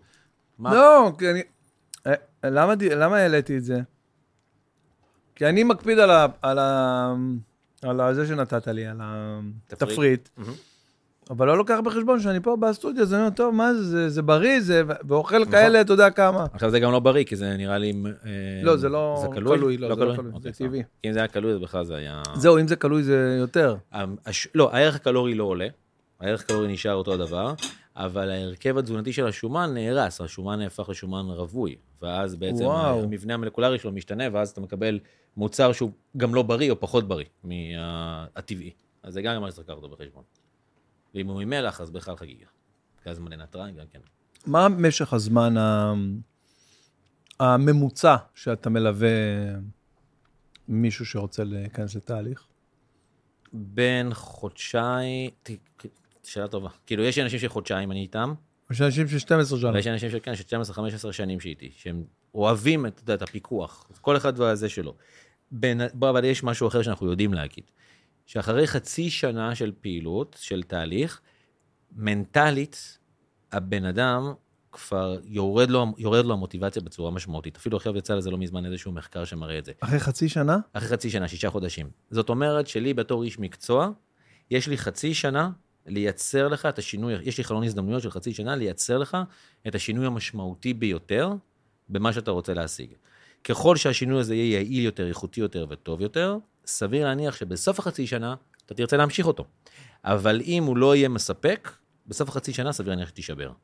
ואנחנו נורא נלחמים לעשות את השינוי המשמעותי בתקופה הזאת. שלושה, ארבעה חודשים כבר לתת שינוי שהבן אדם יכול ליהנות, לקבל מחמאות, ואז זה יחזק אותו, יעלה לו את הביטחון העצמי, יעלה לו את תחושת ההצלחה והמוטיבציה, ואז בעצם הוא ימשיך גם מעבר לחצי שנה. עכשיו, מה זה להמשיך מעבר לחצי שנה? אני לא רוצה שהוא, לא בהכרח הוא צריך להמשיך לרזות אחרי חצי שנה, אבל שהוא יקפיד, שהוא ישמור, שהוא לא יתפזר לגמרי, שהוא לא... שהוא בעצם, ירגיש, אחרי. עבדתי. אחרי שעשינו את הטירונות, כמו שקראת לזה, אחרי שעשינו מהמם. את התהליך הזה של החודשיים, שלושה whatever, אז בעצם אתה יכול להוסיף לו לתפריט עוד את מה שהוא היה, כאילו, הגירעון הזה, שזה נכון. עוד איזה 500 קלוריות, שזה לא רע.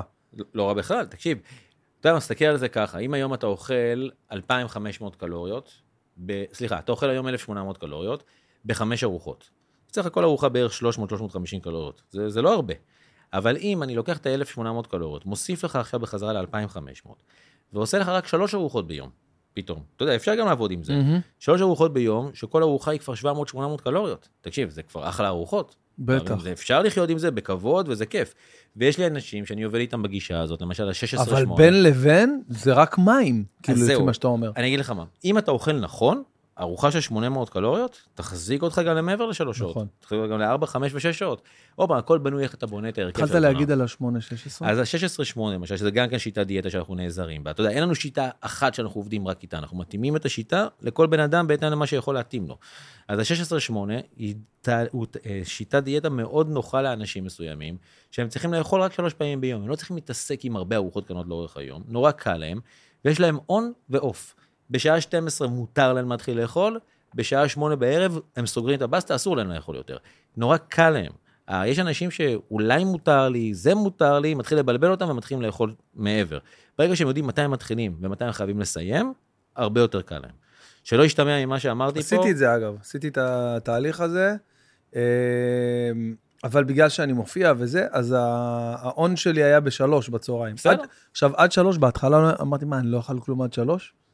הייתי הרבה יותר חיוני, הרבה יותר מלא אנרגיה, כי לא הייתה נכון. עסוקה בלעכל שום דבר. זה להתרגל אבל, זה להתרגל. להתרגל לקח לי כמה זמן, כן. כן, אז הכמה ימים הראשונים זה להתרגל, אה, אבל כן, אה, אתה יודע, אני בן אדם שמן, אני כבר מהיום חושב, בתפיסה שלי שמן, מהיום אני כבר חושב על יום כיפור, מה הולך להיות. בצום. אתה יודע, אני בטח. כבר בלחץ, אני בלילה של כיפור, אני חולם על אוכל. אתה יודע כמה אני אוהב צומות? באמת, אתה- אני אגיד לך למה. בגלל שאין לך את ההתעסקות הזאת עם מה אתה אוכל. כאילו, אני מדבר איתך, אני צם אה, שש צומות בשנה, גם גדליה וי"ז בתמוז ותענית אסתר אני צם. ואני כאילו מחכה ליום הזה. זאת אומרת, אני אומר, בואנה, היום אין לי התעסקות עכשיו, מה אני אוכל, מה לא אוכל, מה... אתה יודע, אז לך למשל, ה-16-8 יכול להיות לעבוד מדהים. עבד לי טוב הדבר הזה. אתה מבין? כשאתה אומר מתי מותר לי, מתי אסור לי, נגמר הסיפור, זהו, אתה לא מתעסק עם זה יותר, זה יכול להיות... אגב, הנה עכשיו, אם לא היה לנו פה את, ה... לא את. הפירות שאנר ג'וסר ואת המיצים ואת הזה, לא הייתי אוכל עכשיו כבר שתיים, לא הייתי אוכל עד עכשיו, כאילו, על קפה, אני על קפה, סבבה, זהו. אתה מבין? אז תראה, עוד פעם, אתה צריך להיות ברצף כזה. כי אם אתה לא אוכל עד 2-3, ואתה לא ב-16-8 למשל, מאוד יכול לבוא להיות שבשעת שאתה- הערב יהיה לך את, ב- בסוג של התקף כזה, שאתה תהיה ממש באיזה craving מטורף. אז גם את זה אני לא אוהב.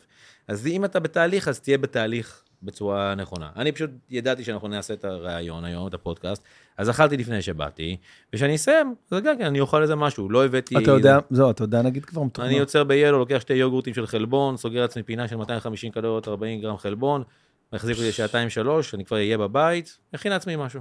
גדול. איזה, זה, בעיניי זה יפה מאוד להתנהל ככה, זאת אומרת, זה מסודר, זה... יש את התרחישי חירום. אתה יודע, האמת שיש לי בתיק פה, תמיד. נעשה איזה פרסומת קטנה, סטארקיסט עשו איתי איזה, גם כן, אני מפרסם אותם למשהו, ויש להם עכשיו את הקופסאות אוכל המוכנות האלה, אה, to go.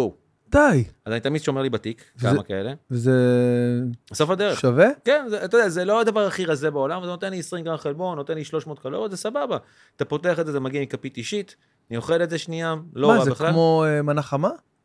כן, אבל אתה לא צריך להוסיף מים או משהו, זה שימורים של טונה נניח, אבל כבר אוקיי. שיש בפנים את האורז, את הפסטה, זה... תקשיב, זה מגניב. וואלה, לא שמעתי על זה עד זה עכשיו. מגניב, זה נקרא to go, mix to go, חמוד לאללה, ואני פתאום שולף את זה ועושה את זה, וזה עושה לי אחלה עבודה. או חטיף חלבון שאני לוקח. אה, כן. נגיד, אה, יש לי איזה משהו שאני אוהב לעשות, אה, לפחות פעם, פעמיים בשבוע, לא יודעת כמה זה בריא, אבל לוקח פחית שימורים של תירס, אוקיי? מוציא את כל המים, שם מים חמים, חדשים, שם את זה על הגז, אוקיי. מבשל את זה, קח את הפחית עצמה. עם הפחית עצמה, עם הפחית זה עצמה. עצ- שלעצמו נראה לי לא הכי בריא עם השימורים, אבל אוקיי. באמת?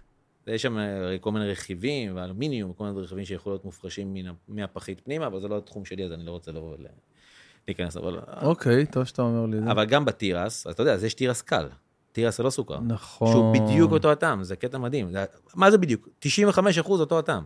ואז אתה כבר חוסך הרבה מאוד קלוריות, אתה פשוט נמנע מהרבה סוכר שיש לך בתוך התירס. הבנתי, אבל אה, ברמת העיקרון, אה, זה תירס, מה, כאילו בריא, בסדר, אין בפנים איזה משהו שמועיל לך, אתה יודע, במיוחד שהוא בשימור. לא, דווקא הקלח של תירס, אני זוכר שפעם אה, אמרת לי שזה פחמימה ולא מעט פחמ- קלוריות. זה פחמימה עמילנית, אני לא זוכר כמה קלוריות, אני, אמיתי, אני אגיד לך, לא חישבתי את זה ולא בדקתי את זה, זה לא משהו שנמצא ב database היומיומי שלי. אה, אבל עוד פעם, סביר להניח שברגע שהוא... לא, מגיע- כי אני הנחתי שזה ירק, וזה, זה, ואז אכלתי ארבע תירסים, והסתבר אה, שזה לא... כפר עליך, לא, כן. אז אה, עוד פעם, אם הוא מגיע כקלח, אה, אז עוד פעם, אתה צודק, במשמעות של הירק, פרי, מה שזה לא יהיה שם, אנחנו עדיין מקבלים משהו, מאכל, שכנראה שיהיו בו יותר מינרלים, יהיה, יהיה לזה ערך תזונתי, סביבים תזונתיים, יהיה, יהיה. אבל גם פה אנחנו צריכים לקחת בחשבון את הכמויות. אתה לא צריך עכשיו לשבת על שניים, שלושה קלחים. קלח אחד, וזהו, מספיק. זה גם לא יהיה, זה כן מנת, מנת ביניים, זאת לא תהיה ארוחה שלך. אם אתה רוצה לייצר את זה כארוחה שלך, אז כדאי שיבוא גם שם חלבון בצד, יהיה שם איזה מקור שומן בצד. זאת אומרת שיהיו עוד דברים מעבר לרק הקלח תירס הזה. אתה מבין, ארוחה צריכה להיות גם להכיל, ההמלצה שלנו תמיד שהארוחה תכיל את כל אבות המזון. ואז בעצם אתה יוצר ארוחה שהיא הרבה יותר מאוזנת. צ'יפס בתנור. מה זה, אם הוא לא עבר טיגון, אה, אה, אה, אתה יודע, סתם, הטפוגן הזה, whatever, הצ'יפסים האלה. השאלה אם זה לא עבר טיגון לפני. אם הוא עבר טיגון לפני, אז זה, צ'יפס מטוגן. ואז רק מחמם אותו בתנור. אבל אם זה חתיכות של אה. אה, תפוח אדמה שאתה מחמם חתיכות של תפוח אדמה, אז סבבה, אז תפוח אדמה בתנור. נכון. אז זה, זה, בסדר, זה אפשרי. אמרת לי גם תמיד, אה, תלמד לאכול מלמעלה, שבסירים וזה. השמן יורד למטה, אז אתה אוכל אנחנו מלמעלה. בדיוק, אנחנו אוהבים לקחת, אתה יודע, מרקים למיניהם. מרקים זאת סוגיה, כי השאלה איך מרחיבים, אתה יודע, אנשים אומרים, מה זה מרק? זה מים. סבבה, אבל מה שמנו במים האלו? אז uh, הכל זה באמת מאוד תלוי איך מכינים ומה מכינים. אבל אתה יודע, מרק עוף, יש מרקים מסוימים שאין בעיה איתם. רק צריך לדעת מה מוסיפים ואיך אוכלים אותם. Uh, וזה אפשרי, זה, זה אפשרי, אני יודע, יש כל מיני uh, חלטורות כאלה שאנחנו עושים, אבל אפשר. העניין הוא לדעת מה נכנס פנימה. למשל מרק שועית או מרק גולה שהם מגניבים ומכינים חלבון, אבל אין לי דרך למדוד באמת מה יש שם. ואז הרבה פעמים אני נכנס לאיזשהו סחרור כזה של, אתה יודע, זה מכין ככה, זה מכין ככה, ואין לי שליטה על יודע. הקלורי. אז אה, זו סוגיה קצת יותר מורכבת. יש לך אה, אה, שאלה, אה, כמובן היא שאלה אה, לא, אה, לא של ספונסר ולא של כלום, אבל שאלה שמעניינת אותי. יש לך איזה מומלץ וולט שאתה יודע בראש שקט שאתה יכול להזמין אותו וגם הרווחת את החוויה של להזמין אוכל הביתה וגם לא התחרט? אני לא אשקר לך, אני לא, אני, אני די מנסה להימנע מלעבוד עם אפליקציות של אוכל, כאילו להזמין אליי אוכל. אני בדרך כלל מעדיף ללכת לקנות את האוכל שלי. כאילו אני אלך. זה מצחיק, אתה יודע, זה לא פונקציונלי בכלל ולא יעיל בכלל מהמם. מבחינת זמן, אבל בוא נחשוב שנייה מתי.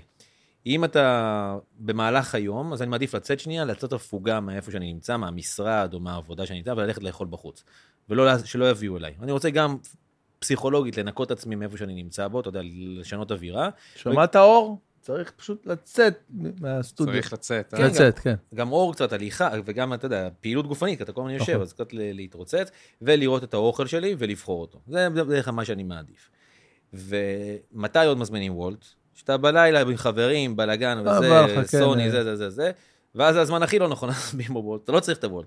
אז אני מעדיף לא להתעסק איתו מלכתחילה. אבל... אה, זה, זה, זה אפשר, אפשר, פשוט אני לא... אה, מיתוס הסלטים והרטבים, זאת אומרת שהדרסינג של הסלט, אה, אתה חושב שאתה אוכל סלט עכשיו, אבל בעצם יש לך שם 400 קלוריות ב... לגמרי, לגמרי. מכניס לך את האלמנט. מה שנקרא. כן. את האלמנט ואת האגזוז. אז כן, אז פה צריך לגמרי, לגמרי בחשבון. סלט, כשאנחנו אוכלים סלט, אנחנו אוכלים סלט ירקות, מלפפונים, עגבניות, חסות, אפ- אפילו גם פלפלים שאני בדרך כלל קצת נגד בגלל ערך הקלורי, אבל עזוב, גם פלפלים, פטריות, תכניסו, שיהיה עשיר, שיהיה גדול, שיהיה יפה. לגבי רטבים שנכנסים פנימה, אז לימון, מלח, פלפל, אם שמים שמן זית, מעט לא להגזים, הוא מאוד בריא, אבל עדיין הוא עתיר קלוריות, טבסקו אם אתה אוהב חריף, וזהו. ברגע שאתם מתחילים לשים את כל הרטבים, אלף האיים, וזה, ופה ושם, אתם תתחילו לטוס בקלוריות למעלה. כן, אתם יכולים לשים, אם יש אלף האיים light, ואז אתה יודע שבכף יש 15 קלוריות, 20 קלוריות, אחלה, זה בסדר. אבל תהיה בהיגיון. ומקודם שאמרתי ירקות, אז אני מתכוון לזה שלא יתחילו להיות שם גם כן פירות. אפרסמונים, אגוזים, שקדים, כל מיני דברים כאלה שגם גם מטיסים את הקלוריות למעלה. זה כבר לא סלט. אוקיי, זה, זה לא יודע מה זה, אבל זה לא סלט. כן. אז צריך להיות מאוד ממוקדים, מה יש בפנים, ואז אה, אין בעיה. ופירות באמת, נגיד סתם, אבטיח, אחרי האוכל, את האבטיח, אני יודע שהוא עתיר קלוריות. דבר ראשון, לא ממליצים להכניס פירות לאחרי ארוחה, במיוחד לא אחרי ארוחה בשרית, כי תהליך העיכול של פירות הוא יותר מהיר, ואז אה, הבשר מתעכל יותר לאט, אז יש מעין פקק תנועה במעי, ואז גזים ונפיחות ואי נוחות. אז עדיף לא אחרי האוכל. כמה לא אחרי? מעריך בערך שעה, אה. אוקיי. כבר אפשר, 45 דקות שעה. אה, הפירות הם מאוד בריאים, ויטמינים, מינרלים, סיבים תזונתיים, נוזלים, אפשר, רק אתה יודע, זה לא להתפרע צלחת פירות עכשיו. תאכל 2-3 פירות ביום, אחלה. קודם מחשיב אותם בסך הכל, בסדר גמור. אבטיח, יש לך 30-33 קלוריות ל-100 גרם, אז אתה תיקח 300 גרם, זה 90 קלוריות, זה פרוסת לחם, סבבה, זה אחלה כמות, זה כיף. מה זה 300 גרם של אבטיח בערך? אה, בערך יכול להגיע ל-2-3 כוסות. 2-3 כוסות כן. של... אה, עכשיו, מה הקטע? אנחנו בתרבות שלנו פלחים, חותכים לך פלח, כן. אתה פלח ועוד פלח, אז אין בקרה. אבל ברגע שאתה מייצר איזושהי בקרה ואתה לא מגזים, אז כן, אבל לא לשבת עכשיו על צלחת פירות, אתה יודע. אה, אה, בננה, תפוח, סתם עם ראשי זיף, אפרסם, אתה יודע, אנשים שממלאים את הצלחת ואוכלים הכל. מה- עזוב, זה לא הגיע, אתה מכניס פה פצצה של קלוריות וסוכר, שזה לא, לא כזה מומלץ. טוב, אה, לסיום, אני רוצה באמת אה, לדבר על, ה, על הנושא של האלכוהול. עד מהמם. כמה, אני לא אשכח שאמרת לי את זה פעם ראשונה, נגנבתי, שישבנו פה גם וזה, ואמרתי, אתה רואה את זה? בבקשה, 160 קלוריות. הנה. 68 קלוריות. 168. 168, כאילו צ'ייסר, כאילו אה, לא, שוט, זה שוט. כן, כן, לא. צ'ייסר, זה- צ'ייסר לצורך העניין, שזה חצי מהכמות. נכון? 25 אאונס? יש- עשרים- באונסים, אני לא, לא יודע, האונס- יש- 25... אה, 30 שתי מיליליטר, אונס. אמרו 60 מיליליטר. שתי אונס. שתי אאונס, כן. אה, אז זה כאילו אה, 25 מיליליטר וזה 50, יעני. לא, שוט, שנייה, שנייה, שוט אני מחשב לפני 60, והש- וצ'ייסר הוא חצי, הוא 30, זה מה שאני יודע. לא אה, כן, כן, חושב- 60 ו-30, 60, אוקיי, כן, זה זהו, שאני זה פחות או אוקיי. יותר. אוקיי, אז, כן, אחד כזה שתיתי 168. נורא פשוט, 60, 60 מיליליטר של וודקה, של וודקה היא 40 אחוז אלכוהול, כן? נכון. 40 אחוז מתוך 60, זה נותן לי 24 גרם של אלכוהול, נכון? כן. 24 גרם של אלכוהול תכפיל ב-9, אתה מגיע ב-160, 168. זה כמו שמן אלכוהול? זאת אומרת, אה, בשמן יש לפי- 9 קלוריות. 9 קלוריות, אז גם באלכוהול? באלכוהול יש 7. אה, 7 שבע, כפול, כן. אוקיי. ואז אתה בעצם, אה, ואז כן, אתה מקבל בומבה של קלוריות. אה, ועכשיו בינינו, אתה לא שותה רק שוט אחד. בדיוק, זאת... כשאנשים שותים, כן, ש- שותים, אתה מבין? אתה יכול אה, לשתות 4, 5, 6, תוסיף ליד איזה משקה ממותק. אתה יכול להגיע בקלות לתוספת קלורית מערב של שתייה של 1,000-1,500 קלוריות מעבר לכל מה שאכלת באותו היום. נורא נורא קל. עכשיו, אני, אם אני רוצה את האפקט הזה של ה... גם של ה fun הזה, או הלהשתחרר, או whatever, מה שאתה, איך שהגדרנו את זה מקודם, אז אני עכשיו, כאילו, יש לי איזה קטע, אני... אני פשוט מוריד את הערבוב לגמרי. כאילו, נגיד אני רוצה עכשיו זה, אז אני פשוט שותה את הוודקה נקי, למרות שזה מגעיל, ואני לא, לא אוהב את הטעם. שתי וודקה עם אה, זה, שתי וודקה עם סודה ולימון. אתה יודע, בארצות הברית היום, כן, זה וודקה סודה לימון, אני יודע. כשאתה נכנס למועדון, אתה מבקש רדבול, צוחקים עליך, כאילו זה כן. נחשב למה זה. אוקיי. אתה שם לימון, אה, סליחה, אתה שם סודה וליים. נורא חשוב ליים, של נכון, הליים, ולא כן. הלימון. ליים, שם למדתי נכון. פעם ראשונה שיש הבדל, באמת. הבדל. כן. אה, ושמים ליים וסבבה, אם הוודקה איכותית, אתה לא מרגיש, תקשיב, זה ממש סבבה, אז וודקה, לימון וסודה, אתה לא מרגיש בכלל את האפטר טייסט הזה של אה, וודקה. אה, וכן, ואתה יודע, יש שם אשכוליות דיאט, לימונדה דיאט, גם הדברים האלה, אם אתה חייב, אז אפשר כן. גם, כן, ו- ואפשר לרוץ על זה. וכן, ואתה שותה, תשתה על בטן ריקה, אלכוהול משחרר אותך ב- ב- בקצב ספיגה שלו, זאת אומרת, ככל שהקצב ספיגה מהיר יותר, וכמובן הכמות, אז אתה תרגיש אותו יותר מהר. אז על בטן ריקה הוא פשוט משפיע יותר מהר. עכשיו, מקצוענים שלא רוצים לתפוס ראש, אז הם שותים זה, אוכלים איזה דברים כדי להאט את הקצב שלו, כי הם יכולים לשתות יותר. אבל אנחנו רוצים לשתות פחות ולתפוס מהר יותר, אז זאת הדרך בדרך כלל. גם אה, יותר כלכלי. יותר יותר כלכלי. עזוב, הוא מגיע לברים, נותנים לו בחינם. ואם עכשיו אנחנו מדברים על אה, בכל זאת מה עדיף, כאילו אם, אה, ללכת על וודקה, ג'ין, וויסקי, כי אתה, יודע הכל, אתה, מכיר. אוקיי, אם אתה באל, כאילו, בירה הכי טוב. בירה הכי טוב? בירה הכי טובה, כי כמות הקלוריות ביחס לנפח היא הכי נמוכה. מעבר לזה, בבירה יש לנו גם תאית, ואז גם הגוף יכול להשתמש בה כאנרגיה גם כן, יודע, זה פחמימה, זה לאנרגיה, לאנרגיה זמינה. מעבר לזה, יש היום כל מיני מחקרים שטוענים שבירה יכולה לסייע לנו בהתאוששות מאימונים. העניין הוא שהמחקרים האלו ברובם הם מחקרים של חברות הבירה בעצמן, אז אנחנו לא יכולים לבוא ולהגיד שהם אובייקטיביים אה, ל-100%. אוקיי. אבל בוא נגיד שהם לא ישחקו משחקים, אני מאמין שעוד כמה שנים, יכול להיות שכבר יהיה, יהיה איזושהי הוכחה אחרת לזה, אבל בוא נגיד, בירה היא הבחירה הטובה ביותר. הבחירה אחר כך תהיה עינות, יין אדום, יין לבן, יין אדום בדרך כלל עדיף. הוא גם- כמה קלוריות יש לי בכוס יין? למרות שכוס יין, אני לא יודע להעריך כוס יין של אה, יין, כי כן, זה זה, זה חצי נכון. בקבוק. אז בדרך כלל, לא, לא, לא, דווקא לא, אבל כוס יין ממוצע תיתן לי בין 120 ל-160 קלוריות. זה אדום, אדום וגם לבן, כן. אוקיי. כן. עכשיו עוד פעם, היום זה תלוי באחוז האלכוהול, אבל זה אין הבדל בין אדום ללבן מבחינה קלורית? יש- לא, אין כמעט הבדל. אוקיי. אה, כמעט ואין הבדל. אה, זה- זאת תהיה הבחירה השנייה, ואז הבחירה השלישית, כאילו האחרונה ברשימה, זה האלכוהולים המזוקקים למיניהם. אה, וודקה, ערק, טקילה, וויסקי, כל אלו שהם באמת... הם באותה בחוזה- קבוצה, כל הם ה-40 נחשבים לא- אחוז הם האלה? נחשבים לא טובים. להגיד לך מתוכם מה יותר טוב, טקילה. אני, זהו, אני לא, אני לא אגיד לך יש סתם. דיבור ש... לא, יש דיבור שטקילה היא, אה, היא בעצם היא הכי טבעית וללא סוכרים אה, סינתטיים, מה שנקרא, כאילו בתהליך... אה, אז זהו, אז אני לא, פה אני לא יודע להגיד לך, אתה יודע, אז היו אמרו, אמרנו, יגרמייסטר, מכיל כל מיני עשבים וכאלו, כן. זה, אני לא, זה, זה כבר משהו שלא נכנסתי אליו, ואני פחות מכיר, אפשר לחקור את זה, זה לא מסובך, אבל לא, לא, לא רוצה להגיד משהו שאני לא, לא בקיא בו, באיזה מבין האלכוהולים. אתה זוכר, אור, מי אמר לנו את זה דווקא? שאם כבר, אז אה, שתה את ה... כן, כי עשויה מאגב ולא אגב, סוכר. כן, אגב ולא סוכר, אבל אבל... מה זה אגב אם לא סוכר? פחות או יותר. לא, זה סוכר אה, צמחי. כן, הוא כאילו טבעי יותר, אבל עוד פעם, כן. שאלה, לא יודע, מה, וויסקי עושים משזיפים, לא? גם כן, כאילו יש כל מיני... יש כל מיני אה, תהליכים, נכון. אז אה, אתה יודע, יש פה בטח משמעות לתהליכי הזיקוק, ולא הייתי יודע, לא, לא יודע לבוא ולהגיד לך מה, מה עדיף. תמיד התפיסה שלנו, הגישה שלנו, זה מה שפחות מעובד, תמיד הוא יהיה עדיף. זאת אומרת, כמה שפחות העבירו אותו תהליכי עיבוד כאלו ואחרים, תמיד יהיה עדיף אה, לדבוק בדברים האלה. גם אורז, אורז שהוא מעובד יותר, למשל אורז לבן או פרחיות אורז, תמיד יהיו פחות טובות מאורז טבעי כמו שהוא, כי הוא לא עברו שום תהליך. אז זה תמיד התפיסה, לך על המרכיבים, המאכלים הפחות אה, מעובדים. יש גם את חוק החמש, שאומר שאתה מסתכל על מאכל שאתה אוכל אותו, אם ברשימת המרכיבים יש מעל חמישה מרכיבים, סימן שהמזון הזה ממש מעובד, עדיף לך להתרחק ממנו. אה, כמו מה למשל? קח, אה, קח פרחיות, זה מעניין הפרחיות. אוקיי. יש לך פרחיות אורז שיש להן רק אורז ומלח. זה שני מרכיבים. ויש פרחיות אורז שהן יותר מעובדות, שהן מכילות מייצבים וחומרי טעם וריח, ומכינים בזה 7-8 מרכיבים. אז אלה סופר מעובדות, אז עדיף להתרחק מהן. והאחרות הן ממש אה, אורז. או שתלך לאורז אמיתי, אז זה רק אורז. אורז כמה אה, פרחיית, פרחית אה, ממוצעת טובה נותנת לנו? אה, 20-25 קלוריות ל- בדרך כלל לפרחית, אבל אתה יודע, יש לך גם כאלה של 16, ויש כן, כאלה של של 30. פיטנס גם, למשל 16 כן, מביאים. נכון. אז, זה אה, בסדר, הן טובות כאילו? אה, הן הן טובות, אבל אין למשל, בהם יש הרבה מרכיבים. הרבה מרכיבים. אז זה באסה, אוקיי, למשל, נכון. בפ- בפסח הן לא כשרות, כי יש יותר מדי לא, דברים בפנים, אז אני נכון. נתקע עם פרחיות המגעילות של 27-28 קלוריות. כן.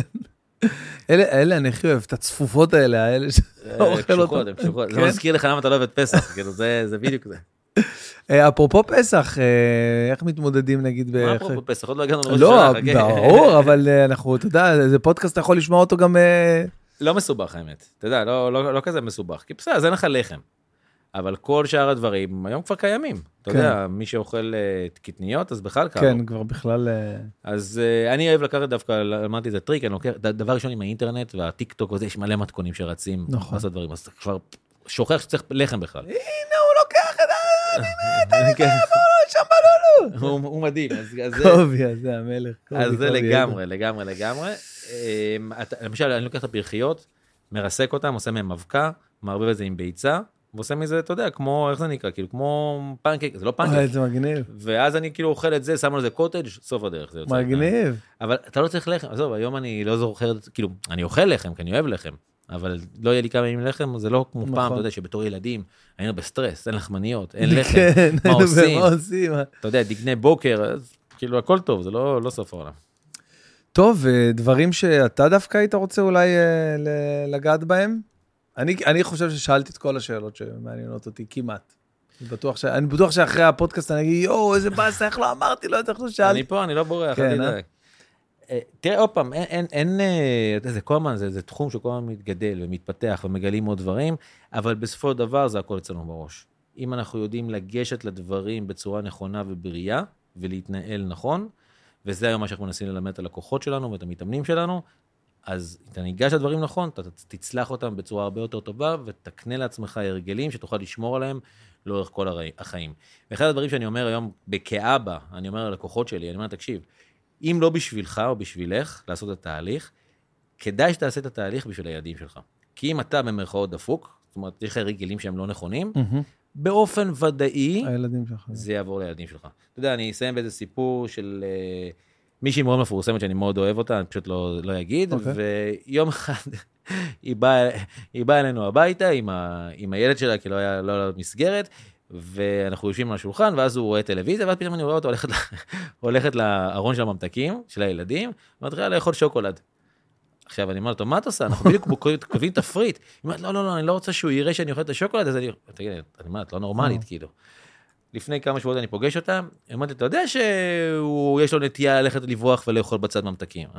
למד מאמא שלו. כאילו, זה עובר, אתה מבין, הדברים האלה. ילדים רואים הכל. יש לך, אתה תאכל בעמידה, הם יאכלו בעמידה, אתה תאכל מול הטלוויזיה, הם יאכלו מול הטלוויזיה, אתה, אתה יודע, אתה תשים הרבה מלח באוכל, הם הרבה, הם, הם לומדים ממך, אתה מבין? וזה משהו שהוא חשוב לבוא וללמד אותם, איך להתנהל, איך לחיות בשלום עם אוכל, איך להתמודד עם אוכל, איך לאכול, כי זה בסופו של דבר הולך איתם לכל החיים. Mm. וברגע שאתם בתור הורים תעשו את השינוי הזה, זה יבוא גם לילדים שלכם, ובעצם יצליח אה, לשמור, אה, לשמור עליהם לאורך זמן. חשבתי על זה, זה... איזה קשה זה להיות אה, תזונאי אה, ביפן, נגיד. למה? תראה, קיפודי ים אתה לא יכול לאכול, יש לך מלא מזונות שזה... אתה צריך להוריד קצת בצלופחים, פחות צלופחים. נראה לי סין, סין. כן, בסין מלא דברים ש... אה, אוכל של מטוסים, אגב, יש עליו איזה... תראה, בסופו של דבר המטרה שם, שהוא יהיה בר- טעים יותר. אז לא באמת מעניין אותם הכמויות של השמן והחיבורים. אוקיי. אני מאמין שבחברות מסוימות יש, אתה יודע, מה שנקרא ארוחות, אה, יש ארוחות לייט, יש אה, ארוחות אה, שיש להם את הערכים הקלוריים. כי זהו. נגיד באלעל יש את הכשר לא כשר, ואתה יודע, וכאילו ממש, אז אולי באמת ארוחות... עכשיו נכנס השף הזה, אסף גרנית, כן, נכון, שהם הולכים לעשות שם מהפכה, אבל לא פעם, המהפכה זה בקטע בריאותי.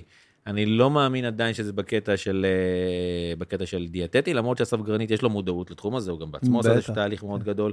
אז אני מאמין שאתה יודע, יש איזו התחשבות מראש לא להגזים, אבל ב- בערך הקלורי ובשומנים ובסוכרים, אבל אתה יודע, עדיין זה לא, זה לא 100% כמו שכנראה תאכל במטבח רגיל, כנראה. עוד פעם, לא- אני הבנתי שבגלל שהחוש ריח שלנו לא עובד ב-100% שלו בגבהים האלה, אז הם מפצים במלחים ומונוסודיום, וואו, מעניין. כדי שזה ייתן לך אקסטרה טעם. אבל בעצם ה... אה, לא יודע, האטמוספירה, הסביבה שמייצרים במטוס... הריח- בגלל שחוש הריח שלך לא... בסדר, אבל אתה זה עדיין. במטוס, אתה עדיין נמצא באיזה... לא, אבל עדיין, הוא צודק. בגלל זה, ספירה- בגלל זה אנשים שותים בטיסות, אחוז השתייה של אה, מיץ עגבניות בטיסה מעניין. הוא הרבה יותר גבוה.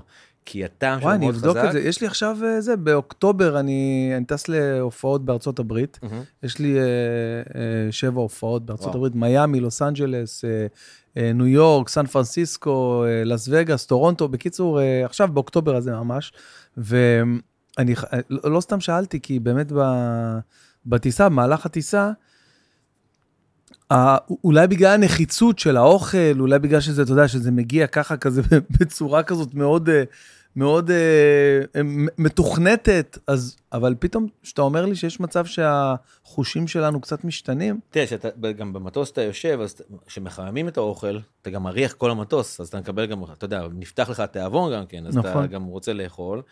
אה, אני אוהב את האוכל של טיסות, למרות שהוא אני גם, כזה, אני גם הוא- אוהב אוכל של טיסות, הוא נשבע לך. מעובד כזה, אני, כן. אוהב אותו, זה מזכיר לי, אתה יודע, את הילדות, שזה, אני אוהב, יש שם משהו מעניין דווקא, אז אני אוהב. אה, אבל כן, יש פה, יש פה משהו שצריך להסתכל עליו, עוד פעם, שהם רוצים שזה יהיה טעים, אז בדרך כלל כמויות השמנים והתיסופים מבחוץ קצת יהיו יותר גבוהות. מטורף. אה, אור, משהו שהיית רוצה לשאול? אה, את- שאלה חמה מאוד. כן. אה, מה ההבדל בין מנה של ווק שאני מכין בבית למנה של ווק שאני מזמין מג'ירף? אותם מרכיבים... 650 קלוריות, זה ההבדל. עזוב את זה שהם מתחילים כל מנה שלהם עם כוס שמן. כן, איך הם, אז- הם עושים שם כאילו, כן, אה, אז- עם ה- עם המצקת, הם אה, אז מטבלים. עזוב, ווק זה לא דוגמה טובה. יש הבדל בין אורז וחזה עוף שאני מזמין ב- במסעדה, לבין חושב חזה שכן, ואורז ש- שאני עושה בבית. תראה, ב-100 גרם אורז מוכן, מעודה על מים, יש לך 130 קלוריות. עכשיו השאלה במסעדה, כמה שמן הם שמו. כל כף שמן שמוסיפים, יש לך בערך עוד 130 קלוריות. אפשר לעשות אורז בלי שמן? בטח. בכלל? אורז מעודה. אתה יודע, של הסושי וכאלה, בלי שמן. עכשיו, אתה יכול לעשות, אתה עושה אורז מים לימון, נכון? זה לא יצא בטעם של אורז עם שמן, אבל די, אתה שם, אני אוהב לשים על האורז לימון. אתה נותן לו אחלה טעם, או אני מערבב אותו עם הסלט, או... אתה יודע, אני מוצא פתרונות אחרים. ברגע שאתה מתחיל... אני בהלם שאתה אומר לי זה, הייתי בטוח שזה מרכיב שהוא אה, לא, בלעדיו... לא, אפשר, אפשר לגמרי. אני שם רבע כוס שמן בכל... אה, חבל. כאילו, זה יצא אולי יותר טעים, אבל אתה יודע, אפשר גם בלי. אפשר גם בלי, וזה סבבה לאללה. אה, ואתה יודע, עוד פעם, אורז שהיפנים אוכלים בסושי, הסינים, אין, אין, אין שמן. לא, לא, לא שמים שמן. אתה יודע, כל ההכלאות האלו של גם, עזוב, גם ה... אה, מיונז, ספייסי מיונז שאנחנו אוכלים עם הסושי, איפה ראו כזה דבר? רק אצלנו, אתה יודע. רק אנחנו עם השטויות האלה. אה, אז אה, אפשר, אפשר לגמרי, ואתה יכול לחסוך הרבה מאוד קלוריות. אז גגן חזור שאתה אוכל בחוץ, שם אותו במרינדה, שם אותו עם שמן, תקבל כמות קלוריות שיכולה להגיע לפעמים ל-50 אחוז, אפילו 100 אחוז יותר. תעשה בבית, אתה יכול לשלוט על זה ב-100 אחוז. אז בגלל זה עדיף יותר, כמה שפחות להתעסק עם אוכל בחוץ איפה שאתה יכול, שאין ברירה, אז אין ברירה, אז בסדר, אז תאכל בחוץ. אני, במקרה הזה, למשל שאני אהיה במסעדה, אני אעדיף לקחת במקום אורז של מסעדה, שהוא יהיה מלא בשמן, אני אעדיף לקחת למשל חצי פיתה. כי פיתה אני יודע בדיוק כמה קלוריות יש לי, 250, בחצי יש לי 120, 125, אי אפשר לעבוד עליי. אכלתי את זה, נגמר הסיפור. האורז, אני לא יודע כמה ישימו לי בצלחת, אני לא אביא משקל, לא יכול למדוד במסעדה, אני יכול לקפות, אבל זה אף פעם לא יוצא מדויק, ואני לא יודע כמה שמן שמו לי. אז אני לא רוצה לקחת סיכון, אז אני מעדיף לבחור את הפחמימה עד שלי. כמה זה יכול להיות אה, שונה, כמה שמן שמו? במקום 130 קלוריות, 150, אז כאילו... לא, זה יכול להגיע גם ל-180 וגם 200. אה, וואו, וגם הכמות, וואו. גם הכמות, יודע, יש לי איזה סרטון באינסטגרם שלי שהעליתי, שאני לוקח משקל, סיר של אורז, ואני שוקל כמה זה כף. אז אני מראה, כף אחת יכולה להיות 10 גרם, כף אחרת שאני לוקח יכולה להיות 20 גרם, כף אחרת שאני לוקח יכולה גם להיות 50 גרם. וואו. זאת אומרת, כל כף יכולה לבוא בגודל אחר, כאילו, אתה- כמה אתה ממלא. אתה מבין? אז זה לא באמת, אי אפשר לבוא ולהגיד כף, עזוב, זה, זה, זה, זה מעצבן אותי שאנשים אומרים, זה כמה כפות לאכול, תלוי כמה כפות שמת. כי מה, איך העמסת את הכפות האלה, זה מה שזה תלוי, ובגלל זה זה שיקול שלא הייתי לוקח איתו סיכון. עכשיו, במסעדה תתחיל למדוד בכוסות, יסתכלו עליך מוזר, אתה תשלוף משקל במסעדה, יבעטו אותך החוצה, זה לא יעבוד, אתה מבין? אז אני לא, מעדיף לא להיכנס לזה מראש, אתה מבין? במיוחד שזה משהו כזה על קב- קבוע כזה, ארוחת צהריים. אם זה באמת ארוחה משפחתית, משהו כיפי בערב, בסדר, אז אני לא, לא נכנס לזה, אני בא לאכול, אני נהנה. אבל אם זה משהו כזה בקבוע, או שאני יכול לוותר עליו, הייתי מעדיף לא לקחת את הסיכון. אחד הטיפים הכי גדולים שקיבלתי זה לאכול בצלחות קטנות. צלחות קטנות יותר. ואז? אתה כן. אתה רואה שפע, אבל נכון. הכמות היא כמות סבירה יותר. מרגיש לך גדול יותר, נכון? לגמרי. טוב, אה, גיל, שמע, אה, האמת שהיה מה זה מעניין ו... האמת זה ו- רץ, רץ. ומלמד, ואתה יודע, גם בעיקר אה, נותן קצת תקווה שכל הדברים שאתה חושב, כן, כל הדברים שחשבתי שהם טעות בהגדרה, שלא בהכרח. לא, לא בהכרח, רק צריך לדעת להתנהל נכון. מה, מה השאיפות שלך ככה, התקוות שלך קדימה, כאילו בתחום שלך, איפה, ה, אתה יודע, להתפתח ברמות אחרות, נגיד סתם, נגיד שאני חושב על הופעות גדולות יותר, או לא יודע, או חו"ל וזה, יש לך בתחום שלך. להמשיך להפיץ את הבשורה כמה שיותר, אבל אני אומר לך אמיתי, גם לדעת ליהנות מהחיים. זה משהו, גם כן שהרבה פעמים אני רואה עם אנשי עסקים ואנשים שאני פוגש, שאנשים נכנסים לטירוף של עבודה, ולגדול יותר, ולהיות חזקים יותר, ולהיות משפיעים יותר, ושוכחים לחיות את החיים. ואז הם מגיעים לאיזה גיל 60, ואומרים, וואי, רגע, עכשיו אני רוצה ליהנות, אבל זה כבר מאוחר מדי. אז אני מאוד מאוד דוגל בלשלב, ולהמשיך ולהתקדם, ותודה לאל, מצבנו טוב, להתקדם, אבל לא לשכוח היום שיש לך את היכולת הכלכלית, גם ליהנות ממנה. ואז אתה יוצר את האיזון המושלם. וזה זה מה שאני שואף עליו, למצוא את האיזון בין עבודה, בין התפתחות, לבין חיים טובים, מאושרים, רגועים, ליהנות, ואז האיזון הזה בעצם ייתן לך את האושר שאתה רוצה להגיע אליו. מדהים. אחלה טיפ לסיום. טוב, תודה רבה שבאת, גיל, וניפגש, נשתמע, נדבר. ושיהיה לנו רק בהצלחה, ונקווה שכל מי שהאזין, כל מי שהקשיב, אה, תשמע, זה היה פודקאסט באמת, באמת, באמת, אה, שנותן המון המון כלים. אגב, חשוב להגיד, אפשר... אה, אה, חובה לעקוב אחריך באינסטגרם, אה, להגיע אליך גם דרך, אני מניח, דרך האינסטגרם אפשר לשלוח לך הודעות, כן, או גיל דרך גרנות. בדיוק, גיל גרנות, חפשו חבר'ה, וכל שאלה, אתה גם, אתה גם מאוד, אה, דרכי הפעולה שלך והאפשרויות שאתה נותן אה, לאנשים להיעזר בך.